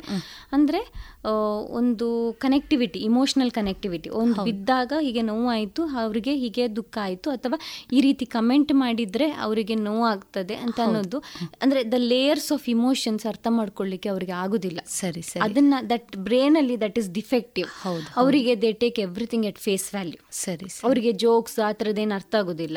ಅವರಿಗೆ ಈಗೇಂತಂದ್ರೆ ಹಾಗೇನೆ ಆ ರೀತಿ ಅವರ ಬ್ರೈನ್ ವರ್ಕ್ ಆಗ್ತಿರ್ತದೆ. ಅದು ಅಂದ್ರೆ ಅವರ ಪ್ರೋಗ್ರಾಮಿಂಗೇ ಹಾಗೆ. ಇನ್ನೊಂದು ಅವರ like language development. Severe autism ಅಲ್ಲಿ ಲೈಕ್ ಲ್ಯಾಂಗ್ವೇಜ್ ಎಫೆಕ್ಟ್ ಆಗಿ ಅಷ್ಟು ಆಗೋದಿಲ್ಲ, ಅಲ್ಲಿ ಆಗುತ್ತೆ. ಆದರೆ like there are mild autism, ಅದರಲ್ಲಿ ಆಗೋದಿಲ್ಲ. ಅಂದರೆ one of the mild autistic ಇದು ಅಂತಂದ್ರೆ Asperger's syndrome. It's are like type of autism only. ಅದರಲ್ಲಿ ಅವರಿಗೆ ಸ್ಪೀಚ್ ಎಲ್ಲ ಕರೆಕ್ಟ್ ನಾರ್ಮಲ್ ನಾವೆಲ್ಲರೂ ಹೇಗೆ ಮಾತಾಡ್ತೀವಿ ಹಾಗೇ ಇರ್ತದೆ. ಆದರೆ ಅವರು ಲೈಕ್ ಎಲ್ಲನೂ ಅವರ the way they handle things, ಅವರ coping capabilities, problems solving capability, ಅದೆಲ್ಲ ಬಹಳಷ್ಟು ಡಿಫ್ರೆಂಟ್ ಇರ್ತದೆ. ಮತ್ತು ದೇ ಡೋಂಟ್ ಲೈಕ್ ಚೇಂಜಸ್. ಅವರಿಗೆ ಒಂದೇ ರೀತಿಯಲ್ಲಿರಬೇಕು, ಒಂದು ಮನೆಯಲ್ಲಿ ಒಂದು ಜಾಗದಲ್ಲಿ ಒಂದೇ ರೀತಿಯಾಗಿ ಬಟ್ಟೆ ಹಾಕೋದು, ಒಂದೇ ರೀತಿಯಲ್ಲಿ ಲೈಕ್ ಕೆಲಸ ಮಾಡೋದು.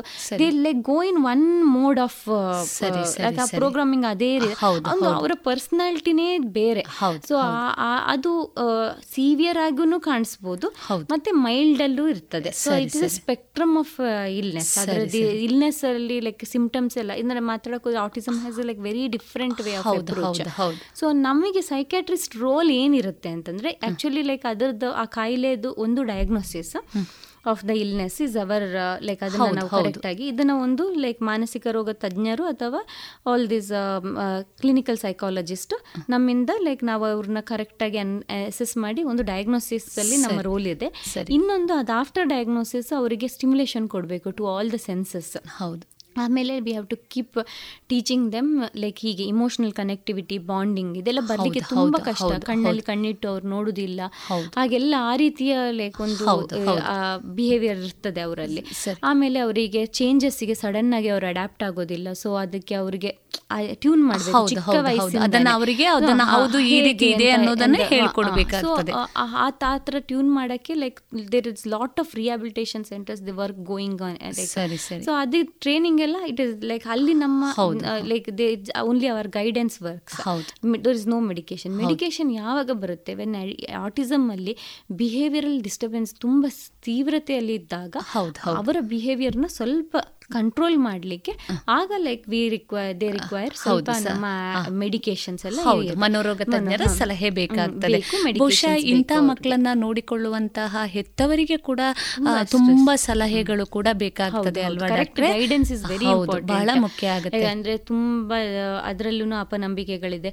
ಊಟದಲ್ಲಿ ಬದಲಾವಣೆ ಇದ್ರೆ ಹೀಗೆ ಆಗ್ತದೆ, ಹಾಲಿನಂಶ ಕೊಡಬಾರದು, ಗ್ಲೂಟಿನ್ ಫ್ರೀ ಡಯಟ್ ಕೊಡಬೇಕು, ಅದು ಇದು ಅಂತ ಅಂದ್ಬಿಟ್ಟು ಅಷ್ಟೇನು ಲೈಕ್ ಇದಿಲ್ಲ. ಲೈಕ್ ತುಂಬಾ ಲೈಕ್ ಆ ರೀತಿಯಲ್ಲಿ ಹೋಗಿ ಆಹಾರದಲ್ಲಿ ಅಥವಾ ಬೇರೆ ರೀತಿಯ ವ್ಯತ್ಯಾಸ ಮಾಡೋಕ್ಕಿಂತ ಅವರಿಗೆ ಸ್ಟಿಮ್ಯುಲೇಷನ್ ಮೇಲೆ ಲೈಕ್ ಜಾಸ್ತಿ ಗಮನ ಇಟ್ಟು ಈ ರೀತಿಯೇ ಮಾಡಿದರೆ ಈ ರೀತಿ ಇಂಪ್ರೂವ್ಮೆಂಟ್ ಈ ಆಸ್ಪೆಕ್ಟ್ಸಲ್ಲಿ ಇಂಪ್ರೂವ್ಮೆಂಟ್ ಕಾಣ್ತೀರಾ ಅಂತ ಅನ್ನೋದು ಅಂತ ಹೇಳ್ಕೊಡೋದು ತುಂಬ ಮುಖ್ಯ. ಹೌದು ಡಾಕ್ಟ್ರೇ, ಬಹಳ ಮುಖ್ಯವಾಗಿ ಇನ್ನೂ ಒಂದು, ಈ ಹದಿಹರೆಯದವರಲ್ಲಿ ಮುಖ್ಯವಾಗಿ ವಿದ್ಯಾರ್ಥಿಗಳಲ್ಲಿ ಇವತ್ತು ಬಹಳಷ್ಟು ಸಮಸ್ಯೆಗಳನ್ನು ನಾವು ಕಾಣ್ತಾ ಇದ್ದೇವೆ.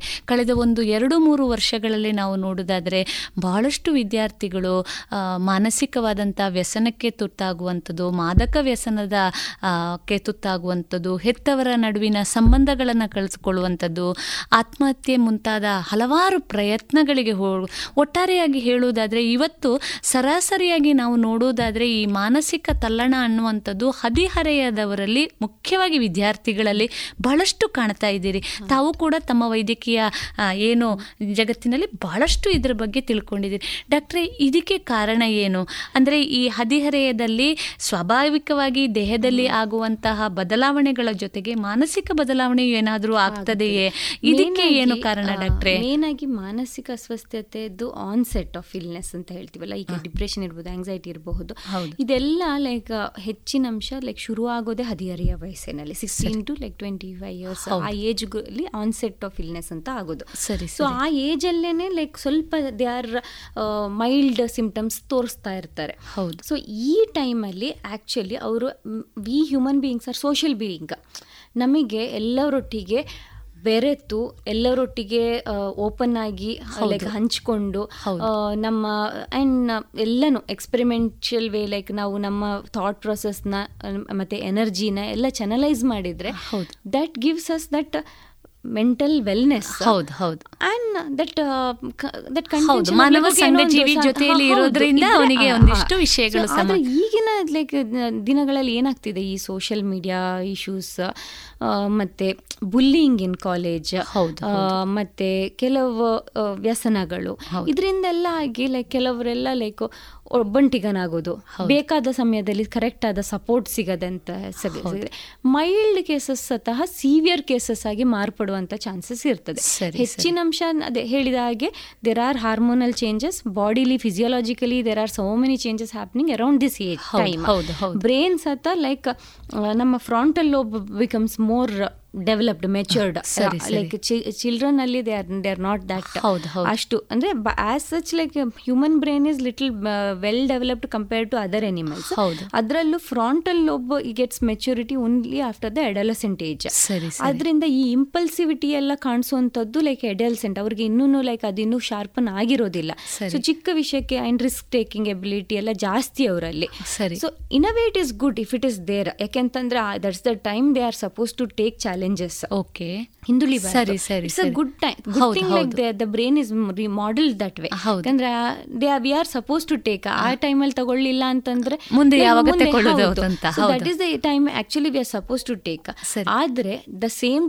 Be like that impulsivity, risk taking ability, ಅದನ್ನ ನಾವು ನೆಗೆಟಿವ್ ಆಗಿ ಅದನ್ನ ನಾವು ಲೈಕ್ ಉಪಯೋಗಿಸ್ಕೊಂಡ್ರೆ ಇದೆಯಲ್ಲ, ಅದೇ ನಮಗೆ ಪ್ರಾಬ್ಲಮ್ ಆಗಿ ಮಾರ್ಪಡುವಂತ, ಅದೇ ನಮ್ಮನ್ನ ಖಿನ್ನತೆ ಕಡೆಗೆ ತಗೊಂಡು.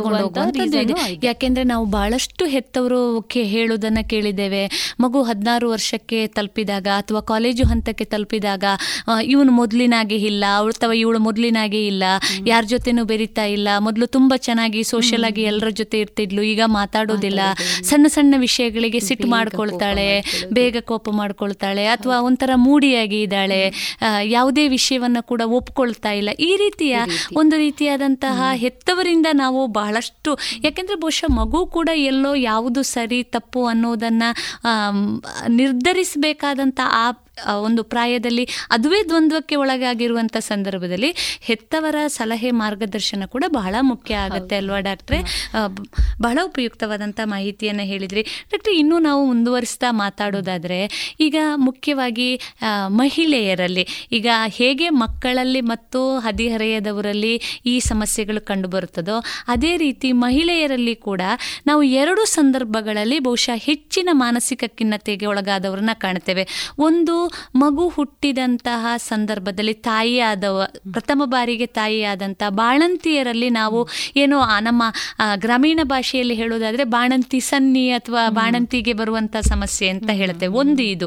ಇನ್ನೂ ಒಂದು, ಮಹಿಳೆಯರಲ್ಲಿ ಮುಖ್ಯವಾಗಿ ಏನು ಮುಟ್ಟು ನಿಲ್ಲುವಂಥ ಸಂದರ್ಭಗಳಲ್ಲಿ ಕೂಡ ನಾವು ಒಂದಿಷ್ಟು ಬಹುಶಃ ಈ ಮಾನಸಿಕವಾದಂಥ ಒತ್ತಡಕ್ಕೆ ಒಳಗಾಗೋದನ್ನು ಕಾಣ್ತೇವೆ. ಡಾಕ್ಟ್ರೆ, ಇದರ ಬಗ್ಗೆ ಒಂದಿಷ್ಟು ಮಾಹಿತಿಯನ್ನು ನೀಡಬಹುದೇ? ಆಸ್ ಐ ಟೋಲ್ಡ್, ಲೈಕ್ ನೀವು ರೀಸನ್ಸ್ ಆಫ್ ಮೆಂಟಲ್ ಇಲ್ನೆಸ್ ಇದಕ್ಕೆಲ್ಲ ಏನೆಲ್ಲ ಕಾರಣಗಳಿರ್ಬೋದು ಅಂತ ಅಲ್ಲಿ ನಾನು ಹೇಳ್ತಿಲ್ಲ, biological reason that is the main cause for this. ಇದು ಪೋಸ್ಟ್ ಪಾರ್ಟಮ್ ಡಿಪ್ರೆಷನ್ ಅಂತ ಹೇಳ್ತೀವಿ. ಸೂನ್ ಆಫ್ಟರ್ ಅದೇ ಬಾಣಂತಿಯಲ್ಲಿ ಕಾಣುವಂಥದ್ದು post partum mental health issues. ಮತ್ತೆ perimenopausal around the age of ಮೆನೋಪಾಸಲ್ಲಿ ಕಾಣುವಂತಹ ಪ್ರಾಬ್ಲಮ್. ಇದು ಯಾಕೆ ಹೀಗೆ ಕಾಣ್ಕೊಳ್ತದೆ ಅಂದರೆ, ಲೈಕ್ ಹೆರಿಗೆ ಟೈಮಲ್ಲಿ ಗರ್ಭಿಣಿಯರಲ್ಲಿ ಲೈಕ್ ಹಾರ್ಮೋನ್ಸ್ ತುಂಬ ಹೆಚ್ಚಿನ ಮಾತ್ರದಲ್ಲಿ ಇರ್ತದೆ. ಯಾಕೆಂದರೆ ಲೈಕ್ ಆ ಭ್ರೂಣನ ಉಳಿಸ್ಕೊಳ್ಳಿಕ್ಕೆ ಬಾಡಿ ತನ್ನದೇ ಆದಂಥ ಹಾರ್ಮೋನ್ಗಳನ್ನ ಪ್ರೊಡ್ಯೂಸ್ ಮಾಡಿ ಇಡೋದು. ಡೆಲಿವರಿ ಟೈಮಲ್ಲಿ ಅದು ಸಡನ್ನಾಗಿ ಡೌನ್ ಆಗಿ, that is the reason for delivery of the baby. ಅದು ಪ್ರೊಜೆಸ್ಟ್ರಾನ್ ಮಾತ್ರ ಸಡನ್ ಆಗಿ ಕಮ್ಮಿ ಆಗೋಗ್ತದೆ. ಈ ಸಡನ್ ಡ್ರಾಪ್ ಆಫ್ ಪ್ರೊಜೆಸ್ಟ್ರಾನ್ ಇದ್ದಾಗ ಅದು ಡೈರೆಕ್ಟ್ ನ್ಯೂರೋಕೆಮಿಕಲ್ಸಲ್ಲಿ ಸ್ವಲ್ಪ ಚೇಂಜಸ್ ಮಾಡ್ತದೆ. This is also the same reason why hormones ಎಷ್ಟು ಇಂಪಾರ್ಟೆಂಟ್ ರೋಲ್, ವೈಟಲ್ ರೋಲ್ ಬಾಡಿಯಲ್ಲಿ ಮಾಡ್ತಾ ಇರ್ತದೆ ಅಂತಂದರೆ, there are some ಇದು ಈಸ್ಟ್ರೋಜನ್ ಪ್ರೊಜೆಸ್ಟ್ರಾನ್ ಮುಟ್ಟಿನ ಅರೌಂಡ್ ದ ಮೆನ್ಸ್ಟ್ರಲ್ ಸೈಕಲ್ಸ್ ಅತನು ಹೆಣ್ಮಕ್ಳಿಗೆ ಸ್ವಲ್ಪ ಮೂಡ್ ಫ್ಲಕ್ಚುಯೇಷನ್ಸ್ ಆಗೋದುಂಟು. That is the reason because by ಇದೇ ರೀಸನ್ ಇಂದ. ಯಾಕೆಂದರೆ changes in hormone can influence neurochemical changes ಅಂತ ಅಂದ್ಬಿಟ್ಟು. ಮತ್ತು ಕೆಲವರಲ್ಲಿ ಥೈರಾಯ್ಡ್ ಪ್ರಾಬ್ಲಮ್ ಇರ್ತದೆ, ಅಂಥವರಲ್ಲಿ ಕೂಡ ಲೈಕ್ ಮಾನಸಿಕ ಹೋಗ್ತದೆ. ಹಾಗೆ ಈ ಮೆನೋಪಾಸಲ್ಲಿ ಈಸ್ಟ್ರೋಜನ್ ಪ್ರೊಜೆಸ್ಟ್ರಾನ್ ಲೆಕ್ಕ ಕಮ್ಮಿ ಆಗ್ತಾ ಹೋಗ್ತಾ ಇದ್ದ ಹಾಗೆ ಬಾಡಿಯಲ್ಲಿ ನ್ಯೂರೋಕೆಮಿಕಲ್ ಚೇಂಜಸ್ ಆಗ್ತದೆ. ಆದ್ರಿಂದ ಮಾನಸಿಕ ತೊಂದರೆಗಳು ಕಾಣುವಂತ ಸಾಧ್ಯತೆಗಳಿದೆ. ಬಹಳ ಉಪಯುಕ್ತವಾದಂಥ ಮಾಹಿತಿ. ಯಾಕೆಂದ್ರೆ ಎಷ್ಟೋ ಸಂದರ್ಭಗಳಲ್ಲಿ ಆ ಏನು ದೈಹಿಕವಾಗಿ ಆಗುವಂಥ ಬದಲಾವಣೆಗಳಿಂದ ಈ ರೀತಿಯಾದಂಥ ಲಕ್ಷಣಗಳು ಕಂಡುಬರ್ತದೆ ಅನ್ನೋದನ್ನು ಅರಿತುಕೊಳ್ಳದೇ ಇದ್ದಾಗ ಸುಮ್ಮನೆ ಒಂದು ಮನೋರೋಗಿ ಅನ್ನುವಂಥ ಹಣೆಪಟ್ಟಿಯನ್ನು ಕಟ್ಟುವಂಥ ಸಾಧ್ಯತೆಗಳು ಕೂಡ ಇದೆ ಅಲ್ವಾ ಡಾಕ್ಟ್ರೆ? ತುಂಬ ಇಂಪಾರ್ಟೆಂಟ್ ಇದರಲ್ಲಿ ಅಂತಂದರೆ ಬಾಣಂತಿಯರು. ಹೌದು, ಅದನ್ನು ತಿಳ್ಕೊಳ್ಬೇಕು. ತಾಯಿ ಕೂಡ ತಿಳ್ಕೊಳ್ಬೇಕು, ನನ್ನಲ್ಲಿ ಈ ರೀತಿ ಬದಲಾವಣೆ ಆಗ್ತಾ ಇದೆ ಅಂತಂದರೆ ಇದನ್ನು ನಾನು ಹಂಚ್ಕೊಳ್ಬೇಕು, ಹೇಳ್ಕೊಳ್ಬೇಕು. ಇದರಲ್ಲಿ ಪ್ರಾಬ್ಲಮ್ ಇದು ನನ್ನ ಕೊರತೆ ಅಲ್ಲ, it is not deficit in me. ಇದರಲ್ಲಿ ಏನೋ ಬೇರೆ ನಡೀತಾ ಇದೆ, ಒಳಗೆ ಪ್ರಾಸೆಸ್ ಅಲ್ಲಿ ಏನೋ ಆಗ್ತಾ ಇದೆ, ನನ್ನ ಕಂಟ್ರೋಲ್ ತಪ್ತಾ ಇದೆ ಅಂತ ಅನ್ನೋದು ತಾಯಿ ತಿಳ್ಕೊಂಡು ಅದನ್ನ ಹಂಚ್ಕೊಂಡು ಸೂಕ್ತವಾಗಿ ಹೆಲ್ಪ್ ತಗೊಂಡ್ರೆ, ಇಮಿಡಿಯೇಟ್ ಹೆಲ್ಪ್ ತಗೊಂಡ್ರೆ ಒಳ್ಳೇದು. ತಾನೇ ತನ್ನ ಮೇಲೆ ಆ ಒಂದು ಅಪವಾದವನ್ನ ಹೊರಿಸಿಕೊಳ್ಳೋ ಬದಲು ಅದನ್ನ ಮುಕ್ತವಾಗಿ ಹೇಳ್ಕೊಂಡಾಗ ಬಹುಶಃ ಎಲ್ಲೋ ಒಂದು ರೀತಿಯಾಗಿ ಸಮಸ್ಯೆಗೆ ಪರಿಹಾರ ನೀಡಬಹುದು ಅಲ್ವಾ ಡಾಕ್ಟ್ರೆ? ಬಹಳ ಉಪಯುಕ್ತವಾದಂತ ಮಾಹಿತಿ ಡಾಕ್ಟ್ರೆ. ಇನ್ನೂ ಒಂದು, ಈ ವ್ಯಕ್ತಿಯ, ತಾವು ಆಗಲೇ ಉಲ್ಲೇಖ ಮಾಡಿದಿರಿ, ಅದು ಮಗು ಇರ್ಬೋದು ಅಥವಾ ಯಾವುದೇ ವ್ಯಕ್ತಿಯ ಮಾನಸಿಕ ಸಮಸ್ಯೆಗೆ ಅವನ ಕೌಟುಂಬಿಕ ಸಾಮಾಜಿಕ ವಾತಾವರಣ ಕೂಡ ಬಹಳ ಮುಖ್ಯ ಆಗ್ತದೆ ಅಂತ. ಇದರ ಜೊತೆಯಲ್ಲಿ ಈಗ ಈ ಮಾನಸಿಕವಾದಂತಹ ಯಾವುದೇ ರೋಗ ಅಥವಾ ಖಿನ್ನತೆಗೆ ಒಳಗಾದ ವ್ಯಕ್ತಿ ಓರ್ವ ಮನೆಯಲ್ಲಿ ಇದ್ದಾನೆ ಅಥವಾ ಎಲ್ಲೋ ಇದ್ದಾನೆ ಅಂದಾಗ ಅದರ ನಿರ್ವಹಣೆಯಲ್ಲಿ ಉಳಿದ ಕುಟುಂಬದವರ ಜೊತೆಗೆ ಸಮಾಜದ ಜವಾಬ್ದಾರಿ ಏನು ಡಾಕ್ಟ್ರೆ? ಯಾವ ರೀತಿ ಅವರನ್ನು ನಿರ್ವಹಣೆ ಮಾಡಬೇಕಾಗ್ತದೆ? ಮೊದಲಿಗೆ ನಾನು ಹೇಳಿದ ಹಾಗೆ ಅದನ್ನು ಸೂಕ್ತವಾದ ಸಮಯದಲ್ಲೇ ಐಡೆಂಟಿಫೈ ಮಾಡಿ ಅವರಿಗೆ ಅವ್ರನ್ನ ದಾರಿ ತಪ್ಪಿಸೋದ ಬದಲು ಲೈಕ್ ಅವರಿಗೆ ಸರಿಯಾದ ದಾರಿ ತೋರಿಸಿದ್ರೆ ತುಂಬ ಒಳ್ಳೆಯದು. ಯಾಕೆಂದರೆ ತುಂಬ ಪೇಷಂಟ್ಸ್ ಬಂದು ಹೇಳೋದುಂಟು, ಅಲ್ಲ ನನಗೆ ಹೇಳ್ತಾರೆ, it's all in your mind, ನೀನು ಲೈಕ್ ಹೀಗೆ ಪಾಸಿಟಿವ್ ಆಗಿ ಥಿಂಕ್ ಮಾಡು. ನನಗೆ ಅಡ್ವೈಸ್ ಮಾಡೋರೇ ಜಾಸ್ತಿ ಇದ್ದಾರೆ. ನನಗೆ ನಾನು ಚೆನ್ನಾಗಿರ್ಬೇಕು ಅಂತಿಲ್ವಾ? ನನಗೆ ಯಾಕೆ why will I want to spoil my own life? They will question, like ನಾನು ಬೇಕು ಅಂತ ಹೀಗೆ ಮಾಡ್ತೀನಿ ಬಟ್ ನನಗೆ ಆಗ್ತಾ ಇಲ್ಲ, ನಾನು ಸುಮ್ಮನೆ ಮನೇಲಿ ಬಿದ್ಕೊಂಡಿರ್ತೀನಿ ಅಂತ ಹೇಳ್ತಾರೆ. ಬಟ್ ಲೈಕ್ ನನಗೆ ನಿಶಕ್ತಿ ಆಗ್ತಿದೆ, ಒಳಗಿಂದ ಏನೋ ಒಂದು ಫೋರ್ಸ್, ನನಗೆ ಯಾವ ವಿಷಯದಲ್ಲೂ ಇಂಟ್ರೆಸ್ಟ್ ಬರದೇ ಇರುವಂಗೆ ಆಗಿದೆ, ನನಗೆ ಯಾವುದ್ರಲ್ಲೂ ಲೈಕ್ ಆಸಕ್ತಿ ಬರ್ತಾ ಇಲ್ಲ. ಅಥವಾ ಮನೆಯಲ್ಲಿ ಒಂದು ಮನೆ ಮಲ್ಗೆ ಇರ್ತಾರೆ, ಅವ್ರಿಗೆ ಯಾವುದ್ರಲ್ಲ ಅಂದರೆ ಡಿಪ್ರೆಷನಲ್ಲಿ ಇರುವಂಥವರು ಲೈಕ್, ಮತ್ತೆ ಚಿಕ್ಕ ಚಿಕ್ಕ ಚಿಕ್ಕ ವಿಷಯಕ್ಕೆ ಲೈಕ್ ಟೋಟಲ್ ನೆಗೆಟಿವ್ ಆಗಿ ಅದನ್ನು ತೊಗೊಂಡೋಗಿ ಎಲ್ಲಿಂದನೋ ಎಲ್ಲಿಗೋ ಯೋಚನೆ ಮಾಡಿ ಹಾಗೆ ಮಾಡಿಕೊಂಡು ಮತ್ತೆ ಮೈ ಕೈ ನೋವು ಹಾಗೆ ಎಲ್ಲ ಬಳಲೋರು ಇರ್ತಾರೆ. ಅಂಥವರಿಗೆ ಹೆಚ್ಚಿನ ಅಂಶ ನೀನು ನಿಂದೇ ಪ್ರಾಬ್ಲಮ್ಮ, ನೀನೇ ಸರಿ ಇಲ್ಲ, ನಿನ್ನ ಯೋಚನೆನೇ ತಪ್ಪು ಅಂತ ಹೇಳೋದ್ರ ಬದಲು ಓಕೆ ನಿನ್ನಲ್ಲಿ ಏನೋ ಬದಲಾವಣೆ ಕಾಣ್ತಾ ಇದೆ, ಯಾಕೆ ಹೀಗಾಗ್ತಾ ಇದೆ, ಬಾ ಹೋಗುವ, ಲೈಕ್ ಸರಿಯಾಗಿ ವಿಷಯ ಏನು ಅಂತ ತಿಳ್ಕೊಳ್ಳುವ, ಚೆಕಪ್ ಮಾಡಿಸ್ಕೊಳ್ಳುವ ಅಂತ ಹೇಳೋದು ತುಂಬಾ ಮುಖ್ಯ. ಇಲ್ಲ ಅಂತಂದರೆ the will start blaming themselves. Okay ನಾನೇ ತಪ್ಪು, ನಂದೇ ತಂದಿದ್ದು ಅಂತ ಅಂದ್ಬಿಟ್ಟು it will go to something else. ಇದನ್ನು ಜನರ ತುಂಬ ಮುಖ್ಯ, ಇದು ತಿಳ್ಕೊಳ್ಬೇಕಾಗಿದ್ದು. ಇದು ಟ್ರೀಟ್ಮೆಂಟ್ ಇನಿಷಿಯೇಷನಿಂದ ಒಮ್ಮೆ ಟ್ರೀಟ್ಮೆಂಟ್ ಶುರು ಮಾಡಿದ ಮೇಲೆ ಟು ಎನ್ಶ್ಯೂರ್ ಮೆಡಿಕೇಷನ್ ಸರಿಯಾಗಿ ತಗೊಳ್ತಾ ಇದ್ದಾರಾ, ಆಮೇಲೆ ಯಾವ ರೀತಿ ಮೆಡಿಸಿನ್ ಕೊಟ್ಟಿದ್ದಾರೆ ಡಾಕ್ಟ್ರು, ಅದರಲ್ಲಿ ಯಾವುದನ್ನು ನಾವು ಕಂಟಿನ್ಯೂ ಮಾಡ್ಬೋದು, ಯಾವುದನ್ನು ನಾವು ಆದಷ್ಟು ಬೇಗ ನಿಲ್ಲಿಸಬೇಕು, ಯಾವುದು ಎಡಿಕ್ಟಿವ್ ನಾನ್ ಎಡಿಕ್ಟಿವ್ ಯಾವುದು ಅಂತ ತಿಳ್ಕೊಳ್ಬೇಕಾಗಿದ್ದು ಮುಖ್ಯ. ಮತ್ತು ಆ ಮೆಡಿಕೇಷನ್ನು ಉಪಯೋಗಿಸೋದ್ರಿಂದ ಸೈಡ್ ಎಫೆಕ್ಟ್ಸ್ ಏನಾದ್ರು ಬರ್ತಾ ಇದೆಯಾ ಅಂತ ಅವರು ಐಡೆಂಟಿಫೈ ಮಾಡಿ ಅದನ್ನು ಹೇಳಿದಾಗ ಡಾಕ್ಟರ್ಸ್ ಕೂಡ ಲೈಕ್ ಅದರ ಅನುಗುಣವಾಗಿ ಲೈಕ್ ಅದನ್ನು ಚೇಂಜಸ್ ತಗೊಬರ್ಬೋದು. ಮತ್ತು ಟ್ರೀಟ್ಮೆಂಟ್ ಪ್ರಾಸೆಸ್ ಅದರಲ್ಲಿ ಅವರಿಗೆ ಜೊತೆ ಕೊಟ್ಟರೆ, ಕೆಲವರಲ್ಲಿ ತುಂಬ ಡಿಸ್ಟರ್ಬ್ಡ್ ಪರ್ಸನಾಲಿಟೀಸ್ ಇರ್ತಾರೆ. ಈಗ ಬೈಪೋಲರ್ ಎಫೆಕ್ಟಿವ್ ಡಿಸಾರ್ಡರ್ ಅಂದರೆ ಖಿನ್ನತೆಯಿಂದ ಲೈಕ್ ಮೇನಿಯಾಗೆ ಲೈಕ್ ಜಂಪ್ ಆಗುವಂಥದ್ದು ಒಂದು ಅಂಥವರಲ್ಲಿ ಅವರು ಮೇನಿಕ್ ಫೇಸಿಗೆ ಹೋದಾಗ ಕಂಟ್ರೋಲ್ಗೆ ಬರೋದಿಲ್ಲ. ಅಂಥವರಿಗೆಲ್ಲ ಲೈಕ್ ಮೆಡಿಕೇಶನ್ ಅಂಡರ್ ಸೂಪರ್ವಿಷನ್ ಕೊಡಬೇಕಾಗ್ತದೆ. ಮತ್ತೆ ಕೆಲವ್ರದ್ದು ಸ್ಕಿಜೋಫ್ರಿನಿಯಾ ಅಂತ ಕಾಯಿಲೆಗಳಲ್ಲಿ ಅವರು ಆ ಆಲೋಚನೆಯೇ ಬೇರೆ, ಅವರ ಲೋಕನೇ ಬೇರೆ, ಅವರು ಈ ಲೋಕದಲ್ಲಿ ಇದ್ರೂ ಸತಃ ಅವರ ಒಂದು ಸ್ವಂತವಾದ ಲೋಕದಲ್ಲೇ ಇರ್ತಾರೆ. ಎಷ್ಟೋ ಸಂದರ್ಭಗಳಲ್ಲಿ ಬಹುಶಃ ವ್ಯಕ್ತಿಯನ್ನ ಆಸ್ಪತ್ರೆಯಲ್ಲಿ ಸೇರಿಸಿ ಔಷಧಿ ನೀಡಬೇಕಾದ ಸಂದರ್ಭಗಳು ಇದೆ ಅಲ್ವಾ ಡಾಕ್ಟ್ರೆ?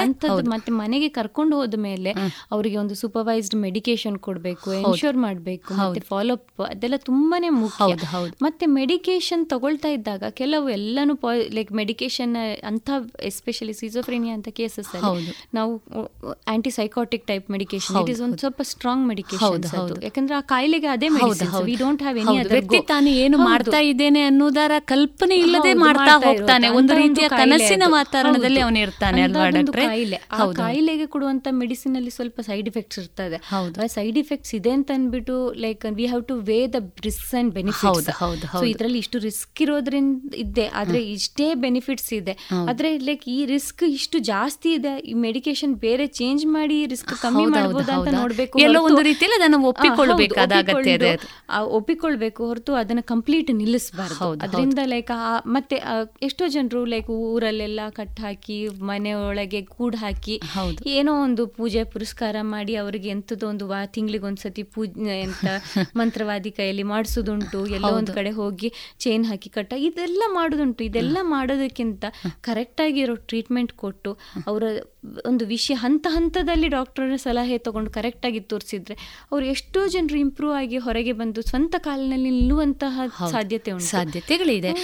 ಬಹಳ ಉಪಯುಕ್ತವಾದಂಥ ಮಾಹಿತಿ ಡಾಕ್ಟ್ರೆ. ಮನಸ್ಸು ಅನ್ನುವಂಥದ್ದು ಅದು ಒಂದು ಅತ್ಯಂತ ಮೃದುವಾದ ಸಂವೇದನಾಶೀಲವಾದಂಥ ಒಂದು ಅಂಗ. ಅದಕ್ಕೆ ಒತ್ತಡ ಆದಾಗ ಅಥವಾ ಅದಕ್ಕೆ ಒಂದು ರೀತಿಯಲ್ಲಿ ನೋವಾದಾಗ ತಾವೇ ಹೇಳಿದ ಹಾಗೆ ಮೆದುಳು ಹೇಗೆ ತನ್ನ ಪ್ರತಿಯೊಂದು ಚಲನೆಗೂ ಕೂಡ ಪ್ರತಿಕ್ರಿಯೆಯನ್ನು ನೀಡುತ್ತದೋ ಅದೇ ರೀತಿ ಮಾನಸಿಕವಾಗಿ ಭಾವನಾತ್ಮಕವಾಗಿ ಕೂಡ ವ್ಯಕ್ತಿ ಪ್ರತಿಯೊಂದು ವಿಷಯಗಳಿಗೂ ಕೂಡ ಸ್ಪಂದಿಸ್ತಾನೆ. ಈ ನಿಟ್ಟಿನಲ್ಲಿ ಬಹುಶಃ ಎಲ್ಲೋ ಮನಸ್ಸಿಗೆ ನೋವಾದಾಗ, ಒತ್ತಡವಾದಾಗ ಅಥವಾ ತನಗೆ ಏನು ಆಗಬೇಕು ಅಂತ ಇದೆ ಅದು ಆಗದೇ ಇದ್ದಾಗ ಕೂಡ ಮಾನಸಿಕವಾದಂಥ ಒತ್ತಡಗಳು ಬರುವಂಥ ಸಾಧ್ಯತೆಗಳು ಇದೆ. ಬಹಳ ಉಪಯುಕ್ತವಾದಂಥ ಮಾಹಿತಿಯನ್ನು ನೀಡ್ತಾ ಬಂದಿದ್ದೀರಿ ಡಾಕ್ಟ್ರೆ. ಒಟ್ಟಾರೆಯಾಗಿ ನಮ್ಮ ರೇಡಿಯೋ ಪಾಂಚಜನ್ಯದ ಬಂಧುಗಳಿಗೆ ತಾವೇನು ಹೇಳಬಯಸ್ತೀರಿ? ತಾವೇ ಹೇಳಿದ ಹಾಗೆ ಡಾಕ್ಟ್ರ ಜೊತೆಗಿನ ಮುಕ್ತ ಸಲಹೆ ಬಹಳ ಮುಖ್ಯ ಆಗ್ತದೆ. ಇದು ಒಂದು ಕಾಯಿಲೆ ಅನ್ನುವುದಕ್ಕಿಂತ ಹೆಚ್ಚಾಗಿ ಇದರಿಂದ ನಾನು ಹೊರಗೆ ಹೇಗೆ ಬರಬಹುದು ಅನ್ನುವುದನ್ನು ಮುಕ್ತವಾಗಿ ಚರ್ಚಿಸಿಕೊಂಡಾಗ ಬಹುಶಃ ಬಹಳಷ್ಟು ಸಮಸ್ಯೆಗಳಿಗೆ ನಾವು ಉತ್ತರವನ್ನು ಕಂಡುಕೊಳ್ಬೋದು. ಡಾಕ್ಟ್ರೆ, ಕೊನೆಯದಾಗಿ ನಮ್ಮ ರೇಡಿಯೋ ಪಾಂಚಜನ್ಯದ ಶ್ರೋತೃ ಬಾಂಧವರಿಗೆ ತಾವೇನು ಹೇಳಬಯಸ್ತೀರಿ? ಮನೋರೋಗ ಅನ್ನೋದು ಇಟ್ಸ್ ನಾಟ್ ಅ ಪರ್ಸನ್. ಮನೋರೋಗ ಬಂದ ತಕ್ಷಣ you should not label that person and like ಅವನು ಹೀಸ್ ಡಿಪ್ರೆಸ್ಡ್ ಆ ರೀತಿ don't call the person as like don't label him or like don't identify by his illness. ಸರಿ, separate the illness and identify what that person is. So, like treat the person as what he is rather than the disease what he is suffering from. So ಇದನ್ನು ನಾವು ಅರ್ಥ ಮಾಡ್ಕೊಂಡ್ರೆ ಇದೆಯಲ್ಲ ಎಷ್ಟೋ ಇದಕ್ಕೆ ಅಂಟಿಕೊಂಡಂತಹ stigma ಅಂತ ಏನು ಹೇಳ್ತೀವಿ ಅದು ಕಮ್ಮಿ ಆದರೆ ಮಾತ್ರ ಈ ಈ ಸಮಾಜದಲ್ಲಿ ಲೈಕ್ ಎಲ್ಲರೂ ಸತ್ತ ಈ ಮನೋರೋಗ ಒತ್ತಡ ಇಲ್ಲದೆ ಓಪನ್ ಆಗಿ ಲೈಕ್ ಶಾಂತಿಯಿಂದ ಟ್ರೀಟ್ಮೆಂಟ್ ಬದುಕಬಹುದು. So don't identify a person because with his illness. ಬಹಳ ಒಳ್ಳೆಯ ಮಾತುಗಳನ್ನು ಹೇಳಿದಿರಿ ಡಾಕ್ಟ್ರೆ. ಮಾನಸಿಕ ರೋಗಿ ಅನ್ನುವಂಥ ಹಣೆಪಟ್ಟಿಯೇ ಬಹುಶಃ ಅವನನ್ನ ರೋಗ ಉಲ್ಬಣ ಆಗುವಂತೆ ಮಾಡ್ಲಿಕ್ಕೆ ಸಾಧ್ಯ ಇದೆ. ಹೆಲ್ಪ್ ತಗೊಳ್ಲಿಕ್ಕೂ ಹಿಂಜರಿಯಕ್ಕೆ ಮೇನ್ ಕಾರಣ. ಹೌದು, ಬಲ್ಲವರೊಂದು ಹೇಳುವ ಮಾತಿದೆ, ಮನಸ್ಸು ಅನ್ನುವುದು ಮರ್ಕಟದ ಅಂತೆ ಅಂತ. ಅದು ತುಂಬ ಚಂಚಲವಾಗಿರುವಂಥದ್ದು. ಬಹುಶಃ ಅದಕ್ಕೆ ಸರಿಯಾದ ಮಾರ್ಗದರ್ಶನವಿದ್ದಾಗ, ಅದು ಸರಿಯಾಗಿ ಮುಂದೆ ಹೋದಾಗ ಬಹುಶಃ ಎಲ್ಲ ರೀತಿಯಾದಂಥ ಸಮಸ್ಯೆಗಳಿಗೂ ಪರಿಹಾರ ಇದೆ ಅನ್ನುವಂಥ ಮನಸ್ಥಿತಿ ಅಥವಾ ಮನೋಭಾವನೆ ಇದ್ದಾಗ ಬಹುಶಃ ಈ ರೀತಿಯಾದಂಥ ಮಾನಸಿಕ ಸಮಸ್ಯೆಗಳಿಂದ ಬಹುಶಃ ಎಷ್ಟೋ ಒಂದು ಶೇಕಡಾವಾರು ಹೇಳೋದಾದರೆ ಬಹಳಷ್ಟು ಸಮಸ್ಯೆಗಳ ಯಾವಾಗ ಅದು ಜೈವಿಕವಾಗಿ ತಾವೇ ಹೇಳಿದ ಹಾಗೆ ಏನು ಮೆದುಳಿನಲ್ಲಿ ಉಂಟಾಗುವ ವೈಪರೀತ್ಯದಿಂದ ಬರುವಂಥದ್ದಾದರೆ ಅದನ್ನು ನಮಗೆ ಸರಿಪಡಿಸುವುದು ಕಷ್ಟ. ಆದರೆ ಮಾನಸಿಕವಾಗಿ ಏನು ಸೋಷಿಯಲ್ ಆಗಿ ಅಥವಾ ತಮ್ಮ ಸಮಾಜದಿಂದ ಬರುವಂಥ ಕೆಲವೊಂದು ವೈಪರೀತ್ಯದಿಂದಾಗಿ ಬರುವಂಥ ಮಾನಸಿಕ ಸಮಸ್ಯೆಗಳನ್ನು ಬಹುಶಃ ಭಾಳಷ್ಟು ನಾವು ಗುಣಪಡಿಸ್ಬೋದು ಅಂತ ತಾವು ಹೇಳ್ತಾ ಇದ್ದೀರಿ. ಇಷ್ಟು ಹೊತ್ತು ಬಹಳ ಉಪಯುಕ್ತವಾದಂಥ ಮಾಹಿತಿಯನ್ನು ನಮ್ಮ ಶ್ರೋತೃ ಬಾಂಧವರಿಗೆ ನೀಡಿದ್ದೀರಿ. ರೇಡಿಯೋ ಪಾಂಚಜನ್ಯದ ಪರವಾಗಿ ತಮಗೆ ತುಂಬು ಹೃದಯದ ಕೃತಜ್ಞತೆಗಳು. Thank you. ಇದುವರೆಗೆ ಯುನಿಸೆಫ್ ಸಹಯೋಗದ ಯಂಗ್ ವಾರಿಯರ್ಸ್ ಕಾರ್ಯಕ್ರಮದಲ್ಲಿ ಮಂಗಳೂರಿನ ಕೆಎಂಸಿ ಆಸ್ಪತ್ರೆಯಲ್ಲಿ ಮನೋರೋಗ ತಜ್ಞರಾಗಿರುವ ಡಾ ಕೃತಿಶ್ರೀ ಅವರೊಂದಿಗಿನ ಸಂದರ್ಶನವನ್ನ ಕೇಳಿದಿರಿ. ರಾಧಾ, ನೋಡು, ಮಳೆಯಿಂದ ತಪ್ಪಿಸ್ಕೊಳ್ಳೋಕೆ ಕೊಡೆ ತಂದೆ. ಡೆಂಗು ಮತ್ತು ಚಿಕನ್ ಗುನಿಯಿಂದ ತಪ್ಪಿಸ್ಕೊಳ್ಳೋಕೆ ಉಪಾಯ ಅದನ್ನೇ ಮಾಡ್ತಾರೆ. ಇದನ್ನ ನನ್ಗ್ಯಾರು ಹೇಳೇ ಇಲ್ಲ. ನಾನ್ ಹೇಳ್ತೀನಿ. ನೀರಿನಿಂದ ತುಂಬಿದ ಟ್ಯಾಂಕು ಇಲ್ಲ ಪಾತ್ರೆಗಳನ್ನ ಚೆನ್ನಾಗಿ ಮುಚ್ಚಿಡಿ. ಪ್ರತಿ ವಾರ ಕೂಲರ್ ಖಾಲಿ ಮಾಡಿ ಒಣಗಿಸಿ ತುಂಬಿಡಿ. ಮನೆ ಮತ್ತು ಅಕ್ಕಪಕ್ಕ ಒಡೆದ ಡ್ರಮ್, ಬ್ಯಾರೆಲ್, ಡಬ್ಬ, ಟೈರ್ ಇತ್ಯಾದಿಗಳಲ್ಲಿ ನೀರು ತುಂಬದಂತೆ ನೋಡ್ಕೊಳ್ಳಿ. ಸೊಳ್ಳೆ ಕಚ್ಚದೆ ಆಗಿರಲು ಕಾಯಿಲ್, ಕ್ರೀಮ್, ಮೆಷಿನ್ ಇತ್ಯಾದಿಗಳನ್ನು ಬಳಸಿ. ಡೆಂಗುವಿನ ಸೊಳ್ಳೆ ಹಗಲಿನಲ್ಲಿ ಕಚ್ಚುತ್ತವೆ, ಹಾಗಾಗಿ ಇಡೀ ಶರೀರವನ್ನು ಮುಚ್ಚುವ ಬಟ್ಟೆ ಧರಿಸಿ. ಜ್ವರ ಬಂದ್ರೆ ಡಾಕ್ಟರ್ ಸಲಹೆ ಪಡೆಯಿರಿ. ತಿಳಿತಾ? ತಿಳಿತು. ಮತ್ತೀಗ ಬೇರೆಯವರಿಗೂ ಸಹ ಹೇಳ್ತೀನಿ. ಇಂಥ ಸುಲಭವಾದ ಉಪಾಯ ನಿಮ್ಮದಾಗಿಸಿಕೊಳ್ಳಿ. ಡೆಂಗು ಚಿಕನ್ ಗುನ್ಯವನ್ನ ದೂರ ಓಡಿಸಿ. ಆರೋಗ್ಯ ಮತ್ತು ಕುಟುಂಬ ಕಲ್ಯಾಣ ಖಾತೆ, ಭಾರತ ಸರ್ಕಾರದ ವತಿಯಿಂದ ಜನಹಿತಕ್ಕಾಗಿ ಜಾರಿ. ರೇಡಿಯೋ ಪಾಂಚಜನ್ಯ 90.8 FM ಸಮುದಾಯ ಬಾನುಲಿ ಕೇಂದ್ರ ಪುತ್ತೂರು. ಇದು ಜೀವ ಜೀವದ ಸ್ವರ ಸಂಚಾರ.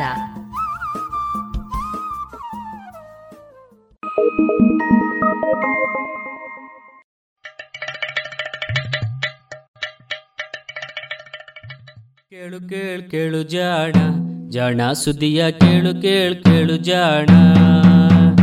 ಇಂದು ಅಂದು ಮುಂದು ಹಿಂದು ಹರಿವು ತಿಳಿವು ಚುಟುಕು ಬೆರಗು ನಿತ್ಯ ನುಡಿಯುವತ್ತು ತರಲು ನಿತ್ಯ ನುಡಿಯುವತ್ತು ತರಲು ಕೇಳಿ ಜಾಣರ ಜಾಣ ಸುದ್ದಿಯ ಕೇಳು ಕೇಳು ಕೇಳು ಜಾಣ ಜಾಣ ಸುದಿಯ ಕೇಳು ಕೇಳು ಕೇಳು ಜಾಣ. ಜಾಣ ಪ್ರಶ್ನೆ.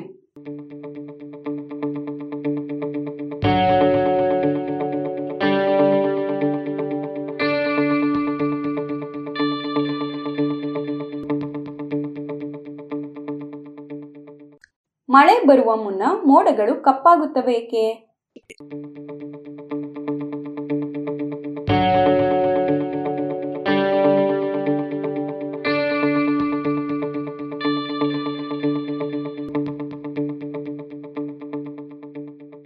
ನಂಜನಗೂಡಿನ ಹೆಡತಲೆಯ ಮತ್ತೊಬ್ಬ ವಿದ್ಯಾರ್ಥಿನಿಯ ಪ್ರಶ್ನೆ ಇದು.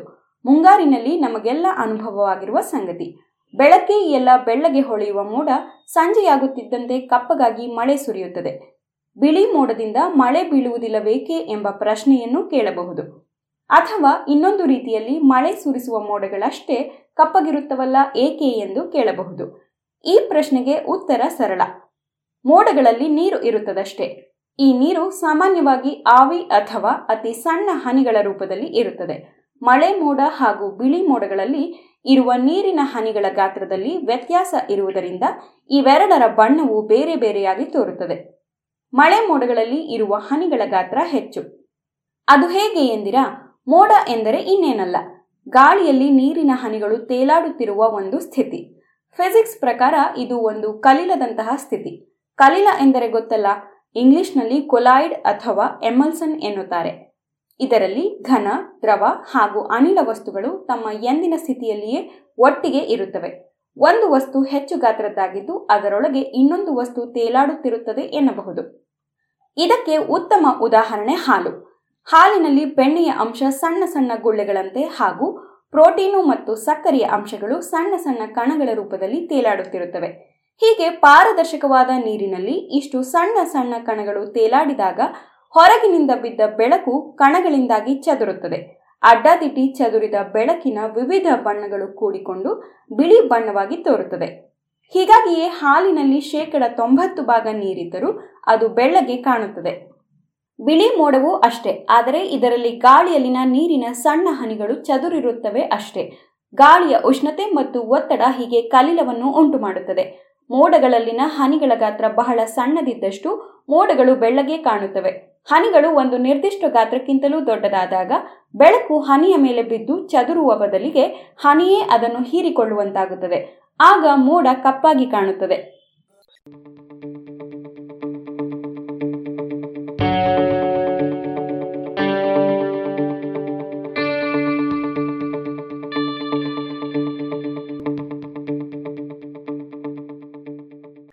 ಮೋಡದಲ್ಲಿನ ಹನಿಗಳು ದಪ್ಪಗಾಗುವುದೇಕೆ ಎನ್ನುವುದು ಮುಂದಿನ ಪ್ರಶ್ನೆ.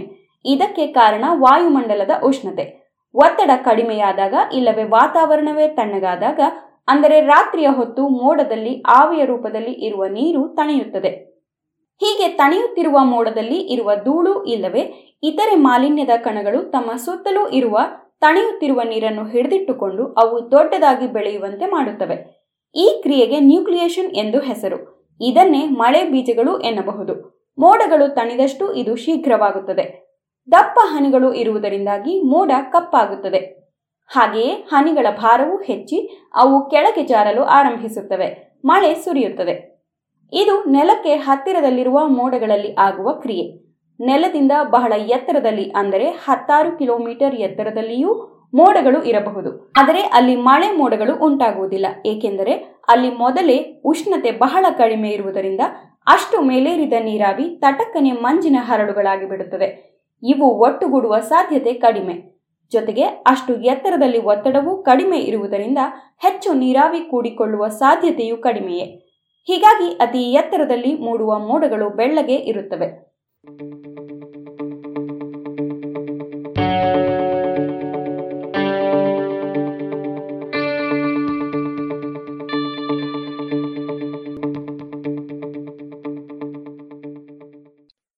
ಇದು ಇಂದಿನ ಜಾಣ ಪ್ರಶ್ನೆ. ರಚನೆ ಕೊಳ್ಳೆಗಾಲ ಶರ್ಮಾ, ಜಾಣ ಧ್ವನಿ ಅಮೃತೇಶ್ವರಿ.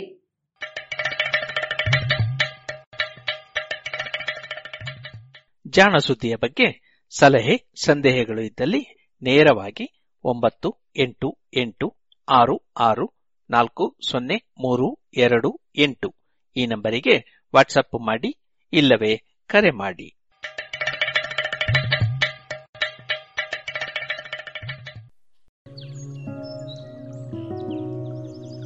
ಇದುವರೆಗೆ ಜಾಣ ಸುದ್ದಿ ಕೇಳಿದ್ರಿ.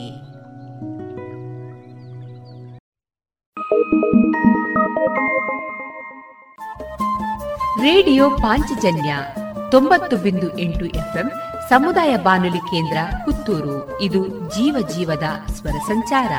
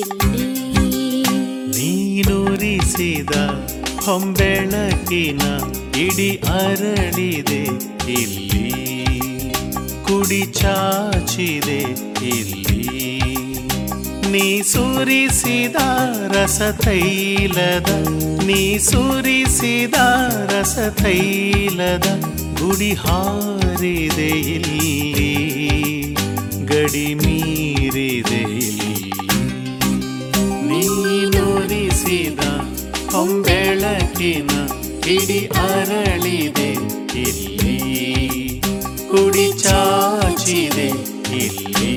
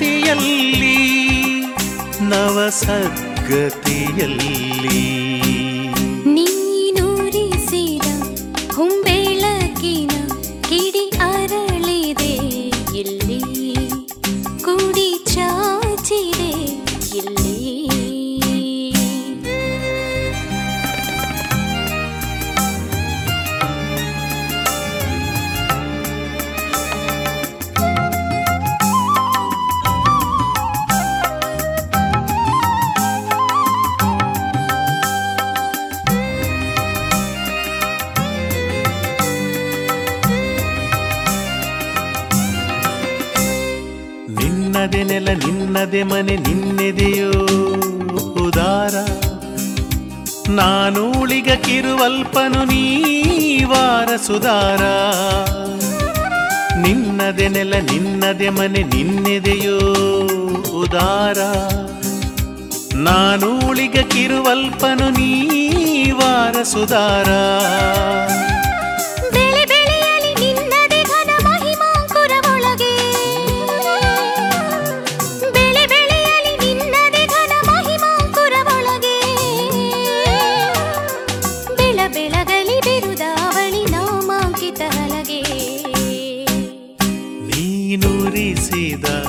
ಹೊಂಬೆಳಕಿನ ಕಿಡಿ ಅರಳಿದೆ ಇಲ್ಲಿ, ಕುಡಿ ಚಾಚಿದೆ ಇಲ್ಲಿ, ನೀ ಸುರಿಸಿದ ರಸತೈಲದ, ನೀ ಸುರಿಸಿದ ರಸತೈಲದ ಗುಡಿ ಹಾರಿದೆ ಇಲ್ಲಿ, ಗಡಿ ಮೀರಿದೆ ಇಲ್ಲಿ. ಹೊಂಬೆಳಕಿನ ಇಡಿ ಅರಳಿದೆ ಇಲ್ಲಿ,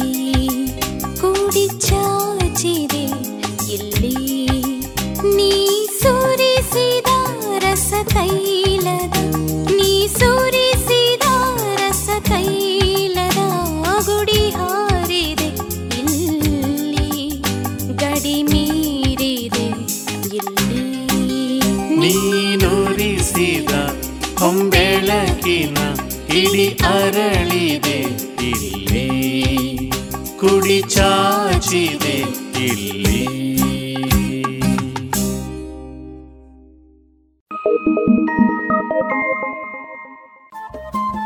ರೇಡಿಯೋ ಪಾಂಚಜನ್ಯ 90.8 FM ಸಮುದಾಯ ಬಾನುಲಿ ಕೇಂದ್ರ ಪುತ್ತೂರು. ಇದು ಜೀವ ಜೀವದ ಸ್ವರ ಸಂಚಾರ.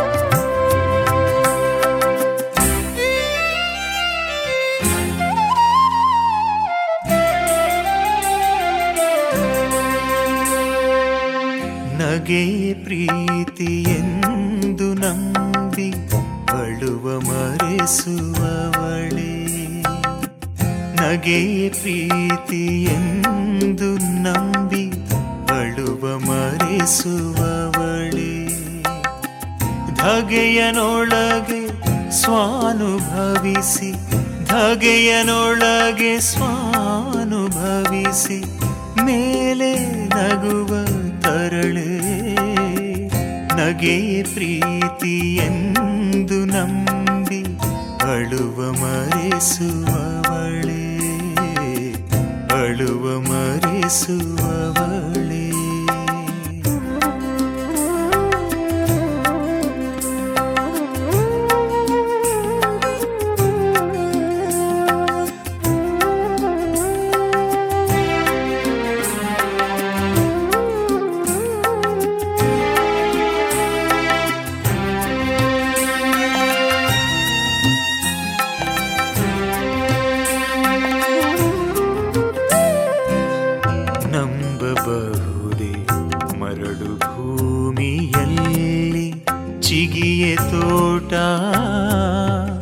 ನಂಬಲಾರೆ ನಗೆಯ ಮರೆಸು ವಿಕಟದರ ನೋಟ, ನಂಬಬಹುದೇ ಮರಳು ಭೂಮಿಯಲ್ಲಿ ಚಿಗಿಯ ತೋಟ, ನಂಬಲಾರೆ ನಗೆಯ ಮರೆಸು ವಿಕಟದರ ನೋಟ, ಬೆಂಕಿಗಿಟ್ಟ ಕೆಂಗುಲಾಬಿ ನಿನ್ನ ತುಟಿಯ ಪಾಡು, ಬೆಂಕಿಗಿಟ್ಟ ಕೆಂಗುಲಾಬಿ ನಿನ್ನ ತುಟಿಯ ಪಾಡು, ಒತ್ತಾಯದ ನಗೆಯ ನೆಳೆಯಲಲ್ಲಿ ನಗೆಗೆ ಈಡು, ಒತ್ತಾಯದ ನಗೆಯ ನೆಳೆಯಲಲ್ಲಿ ನಗೆಗೆ ಈಡು, ನಗೆ ಪ್ರೀತಿಯೆಂದು ನಂಬಿ ಅಳುವ ಮರೆಸುವವಳೆ, ಅಳುವ ಮರೆಸುವವಳೆ.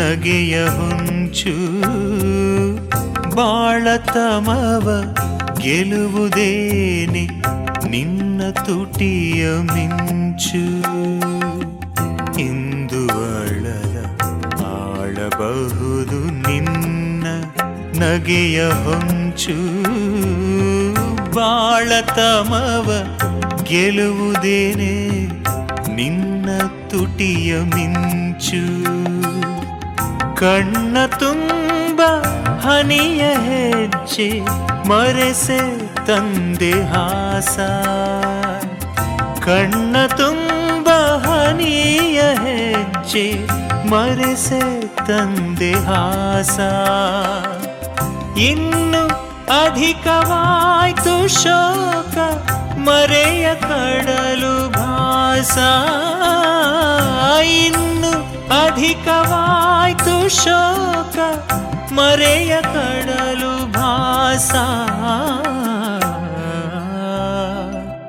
ನಗೆಯ ಪ್ರೀತಿಯೆಂದು ನಂಬಿ ಅಳುವ ಮರೆಸುವವಳೆ, ನಗೆಯ ಪ್ರೀತಿಯೆಂದು ನಂಬಿ ಅಳುವ ಮರೆಸುವವಳೆ, ಧಗೆಯನೊಳಗೆ ಸ್ವಾನುಭವಿಸಿ, ಧಗೆಯನೊಳಗೆ ಸ್ವಾನುಭವಿಸಿ ಮೇಲೆ ನಗುವ ತರಳೆ, ನಗೆಯ ಪ್ರೀತಿಯೆಂದು ನಂಬಿ ಅಳುವ ಮರೆಸುವವಳೆ,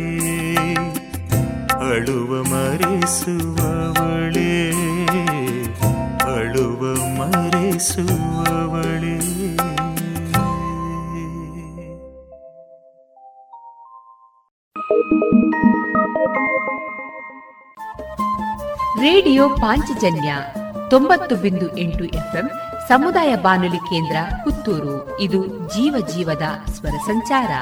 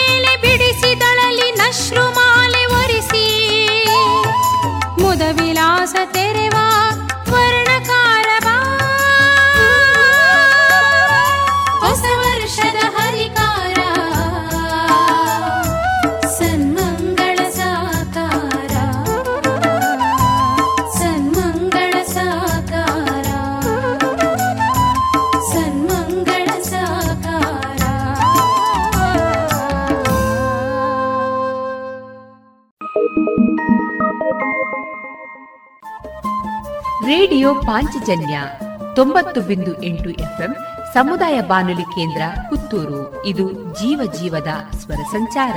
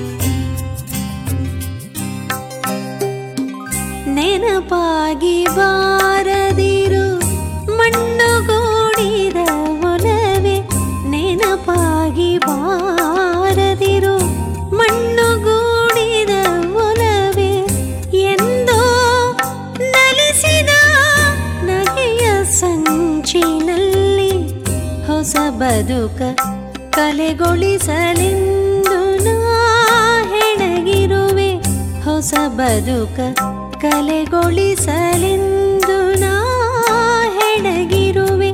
ಹೊಲೆಗೆಡಿಸದಿರು ಕಂಬನಿಯ ಕುಂಚದಲ್ಲಿ ನೆನಪಾಗಿ ಬಾರದಿರು ಮಣ್ಣುಗೂಡಿದ ಕೊಲವೇ.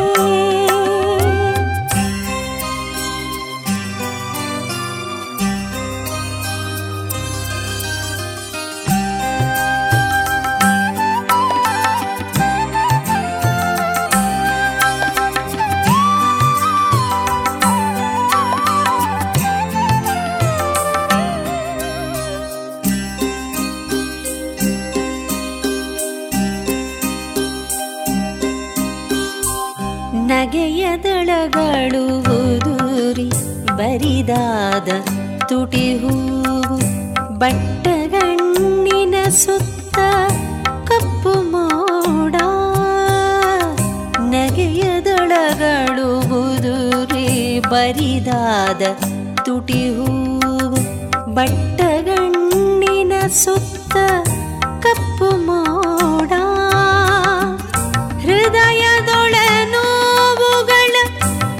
ಸುವರೆ ಮರೆ ಮಾತು ಹೃದಯದೊಳನೋವುಗಳ ಬಿಡಿಸುವರೆ ಮರೆ ಮಾತು ಮಾಯ್ದ ಗಾಯವ ಮತ್ತೆ ಗೀಚಬೇಡ ನೆನಪಾಗಿ ಬಾರದಿರು ಮಣ್ಣುಗೂಡಿದ ಕೊಲವೇ.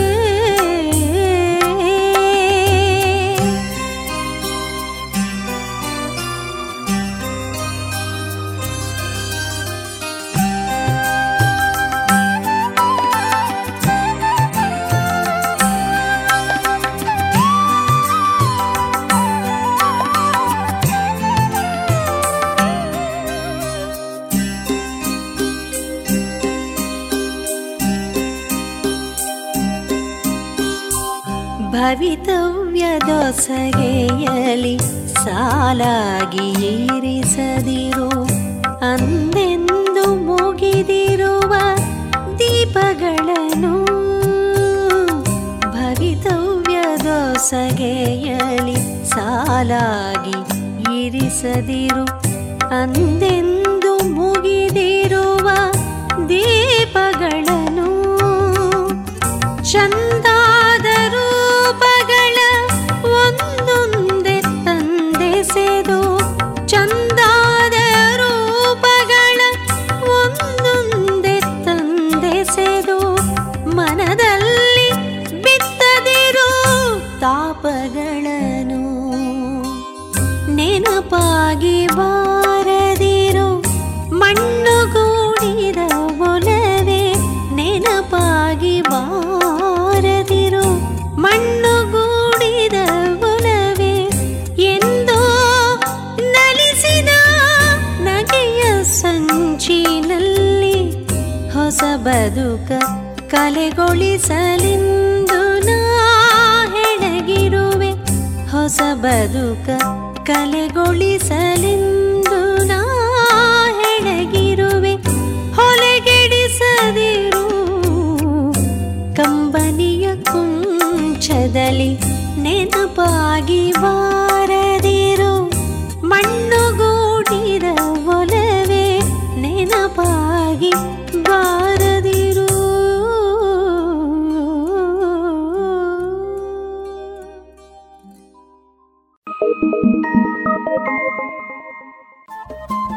ರೇಡಿಯೋ ಪಾಂಚಜನ್ಯ 90.8 FM ಸಮುದಾಯ ಬಾನುಲಿ ಕೇಂದ್ರ ಪುತ್ತೂರು. ಇದು ಜೀವ ಜೀವದ ಸ್ವರ ಸಂಚಾರ.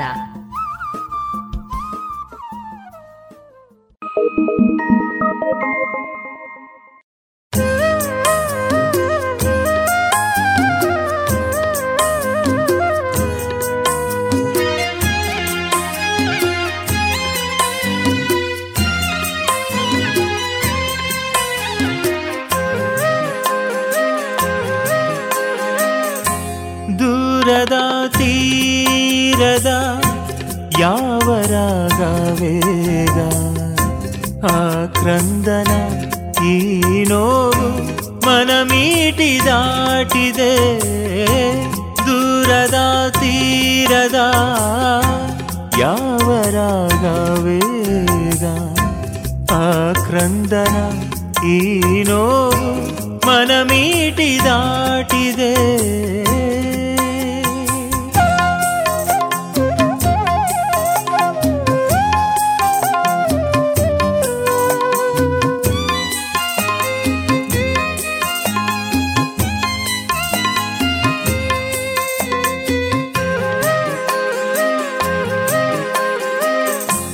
ಸಾಲಾಗಿ ಬರುವದನಿ ಬೇಗೆ ಕಿಚ್ಚಾಯಿತೋ, ಸೊಗಸಿದ ಲಾಪ ಬೀಗಿ ಹುಚ್ಚಾಯಿತೋ,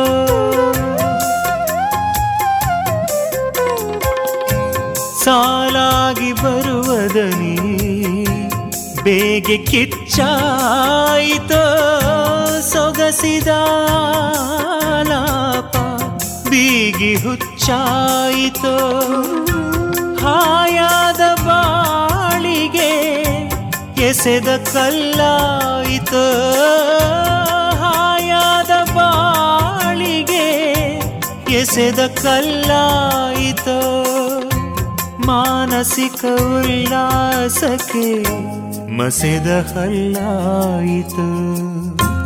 ದೂರದ ತೀರದ ಯಾವ ರಾಗವೇಗ ಆ ಕ್ರಂದನ ಈ ನೋವು ಮನಮೀಟಿ ದಾಟಿದೆ.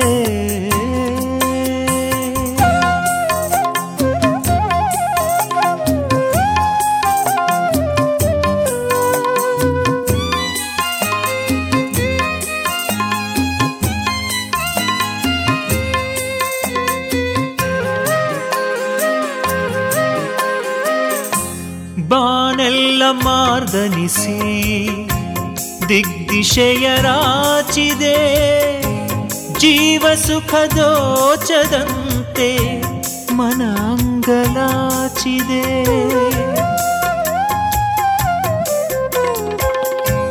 ಬಾನೆಲ್ಲ ಮಾರ್ದನಿಸಿ ದಿಗ್ದಿಶೆಯರಾಚಿದೆ, ಜೀವ ಸುಖ ದೋಚದಂತೆ ಮನಾಂಗಲಾಚಿದೆ, ಯಾರ ಪರಿತಾಪವೋ ವಿರಹ ಸಂತಾಪವೋ, ಯಾರ ಪರಿತಾಪವೋ ವಿರಹ ಸಂತಾಪವೋ, ಪೂರ್ವಾನುರಾಗದ ಯಾವ ಋಷಿ ಶಾಪವೋ. ದೂರದ ತೀರದ ಯಾವ ರಾಗವೇಗ ಆ ಕ್ರಂದನ ಈ ನೋವು ಮನಮೀಟಿ ದಾಟಿದೆ. ದೂರದ ತೀರದ ಯಾವ ರಾಗವೇಗ ಆ ಕ್ರಂದನ ಈ ನೋವು ಮನಮೀಟಿ ದಾಟಿದೆ.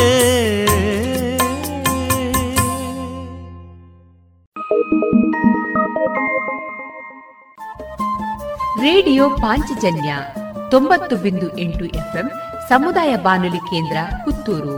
ಇದು ಜೀವ ಜೀವದ ಸ್ವರ ಸಂಚಾರ.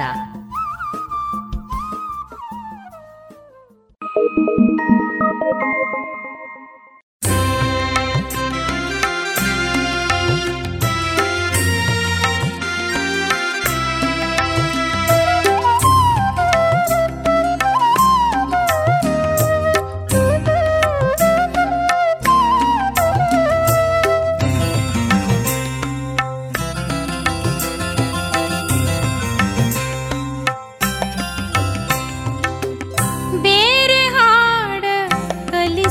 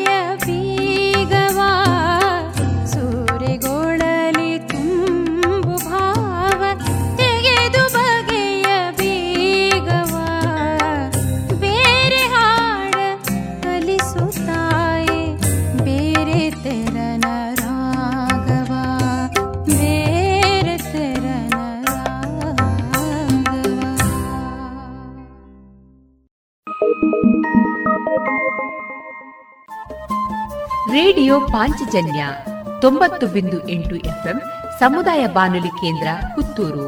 ಇದು ಜೀವ ಜೀವದ ಸ್ವರ ಸಂಚಾರ.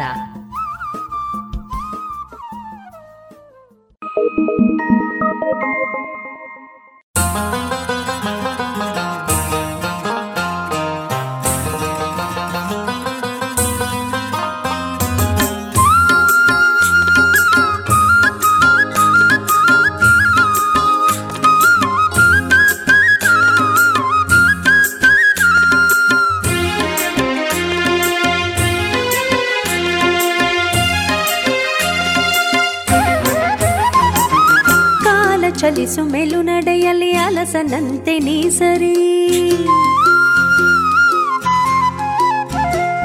ಕಾಲ ಚಲಿಸು ಮೇಲು ನಡೆಯಲಿ ಅಲಸನಂತೆ ನೀ ಸರಿ. ಸೂರೆಗಳಲ್ಲಿ ಕಣ್ಣು ಮನಸ್ಸು ಸೂರ್ಯೋದಯ ದಯಸಿರಿ, ಸೂರೆಗಳಲ್ಲಿ ಕಣ್ಣು ಮನಸ್ಸು ಸೂರ್ಯೋದಯ ದಯಸಿರಿ. ಕಾಲ ಚಲಿಸು ಮೇಲು ನಡೆಯಲಿ ಅಲಸನಂತೆ ನೀ ಸರಿ, ಕಾಲ ಚಲಿಸು ಮೇಲು ನಡೆಯಲಿ ಅಲಸನಂತೆ ನೀ ಸರಿ.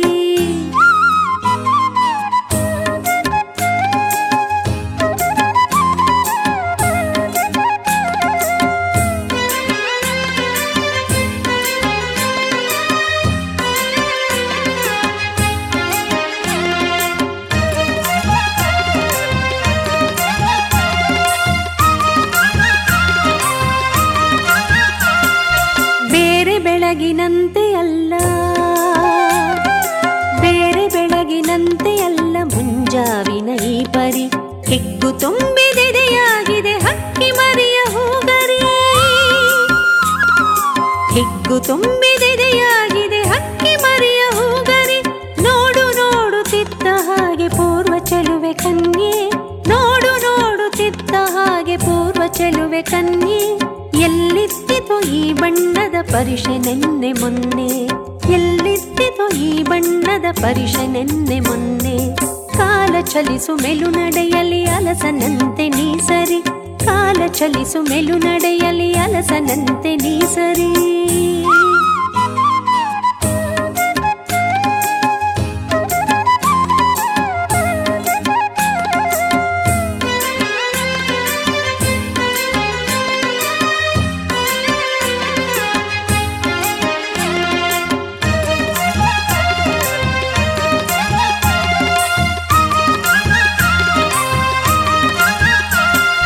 ವರ್ಣದೀಪ್ತ ಬಯಲು ಬೆಟ್ಟ, ವರ್ಣದೀಪ್ತ ಬಯಲು ಬೆಟ್ಟ, ಕುಸುಮಲೋಲ ಗಿಡಮರ, ಪಕ್ಷಿ ರೂಪ ಪಡೆದರೇನು ಕಾಳಿದಾಸ ಹೋಮರ, ಪಕ್ಷಿ ರೂಪ ಪಡೆದರೇನು ಕಾಳಿದಾಸ ಹೋಮರ. ಮಣ್ಣ ಹುಡಿಗು ಬಣ್ಣ ದುಡಿಗೆ ರೇಷ್ಮೆ ಬಿಸಿಲ ಸೆರಗು, ಮಣ್ಣ ಹುಡಿಗು ಬಣ್ಣ ದುಡಿಗೆ ರೇಷ್ಮೆ ಬಿಸಿಲ ಸೆರಗು. ಎಲ್ಲದಕ್ಕೂ ಕಲೆಯ ಬೆರಗು ಬಗೆಯ ಒಳಗು ಹೊರಗು, ಎಲ್ಲದಕ್ಕೂ ಕಲೆಯ ಬೆರಗು ಬಗೆಯ ಒಳಗು ಹೊರಗು. ಕಾಲ ಚಲಿಸು ಮೇಲು ನಡೆಯಲಿ ಅಲಸನಂತೆ ನೀ ಸರಿ, ಕಾಲ ಚಲಿಸು ಮೇಲು ನಡೆಯಲಿ ಅಲಸನಂತೆ ನೀ ಸರಿ. ಸೂರೆಗೊಳಲಿ ಕಣ್ಣು ಮನಸ್ಸು ಸೂರ್ಯೋದಯ ದಯಸಿರಿ, ಸೂರೆಗೊಳಲಿ ಕಣ್ಣು ಮನಸ್ಸು ಸೂರ್ಯೋದಯ ದಯಸಿರಿ. ಚಲಿಸು ಮೇಲು ನಡೆಯಲಿ ಅಲಸನಂತೆ ನೀ ಸರಿ, ಕಾಲ ಚಲಿಸು ಮೇಲು ನಡೆಯಲಿ ಅಲಸನಂತೆ ನೀ ಸರಿ.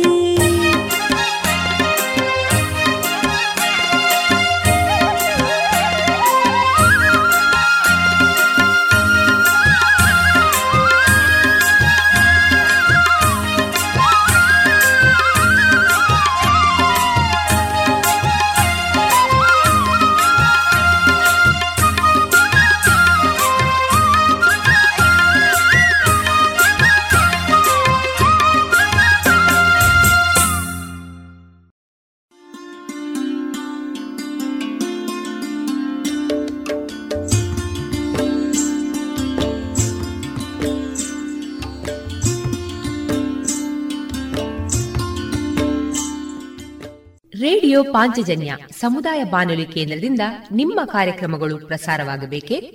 ಹಾಗಿದ್ದರೆ ನಮ್ಮನ್ನು ಸಂಪರ್ಕಿಸಿ. ನಮ್ಮ ದೂರವಾಣಿ ಸಂಖ್ಯೆ 08251 298499.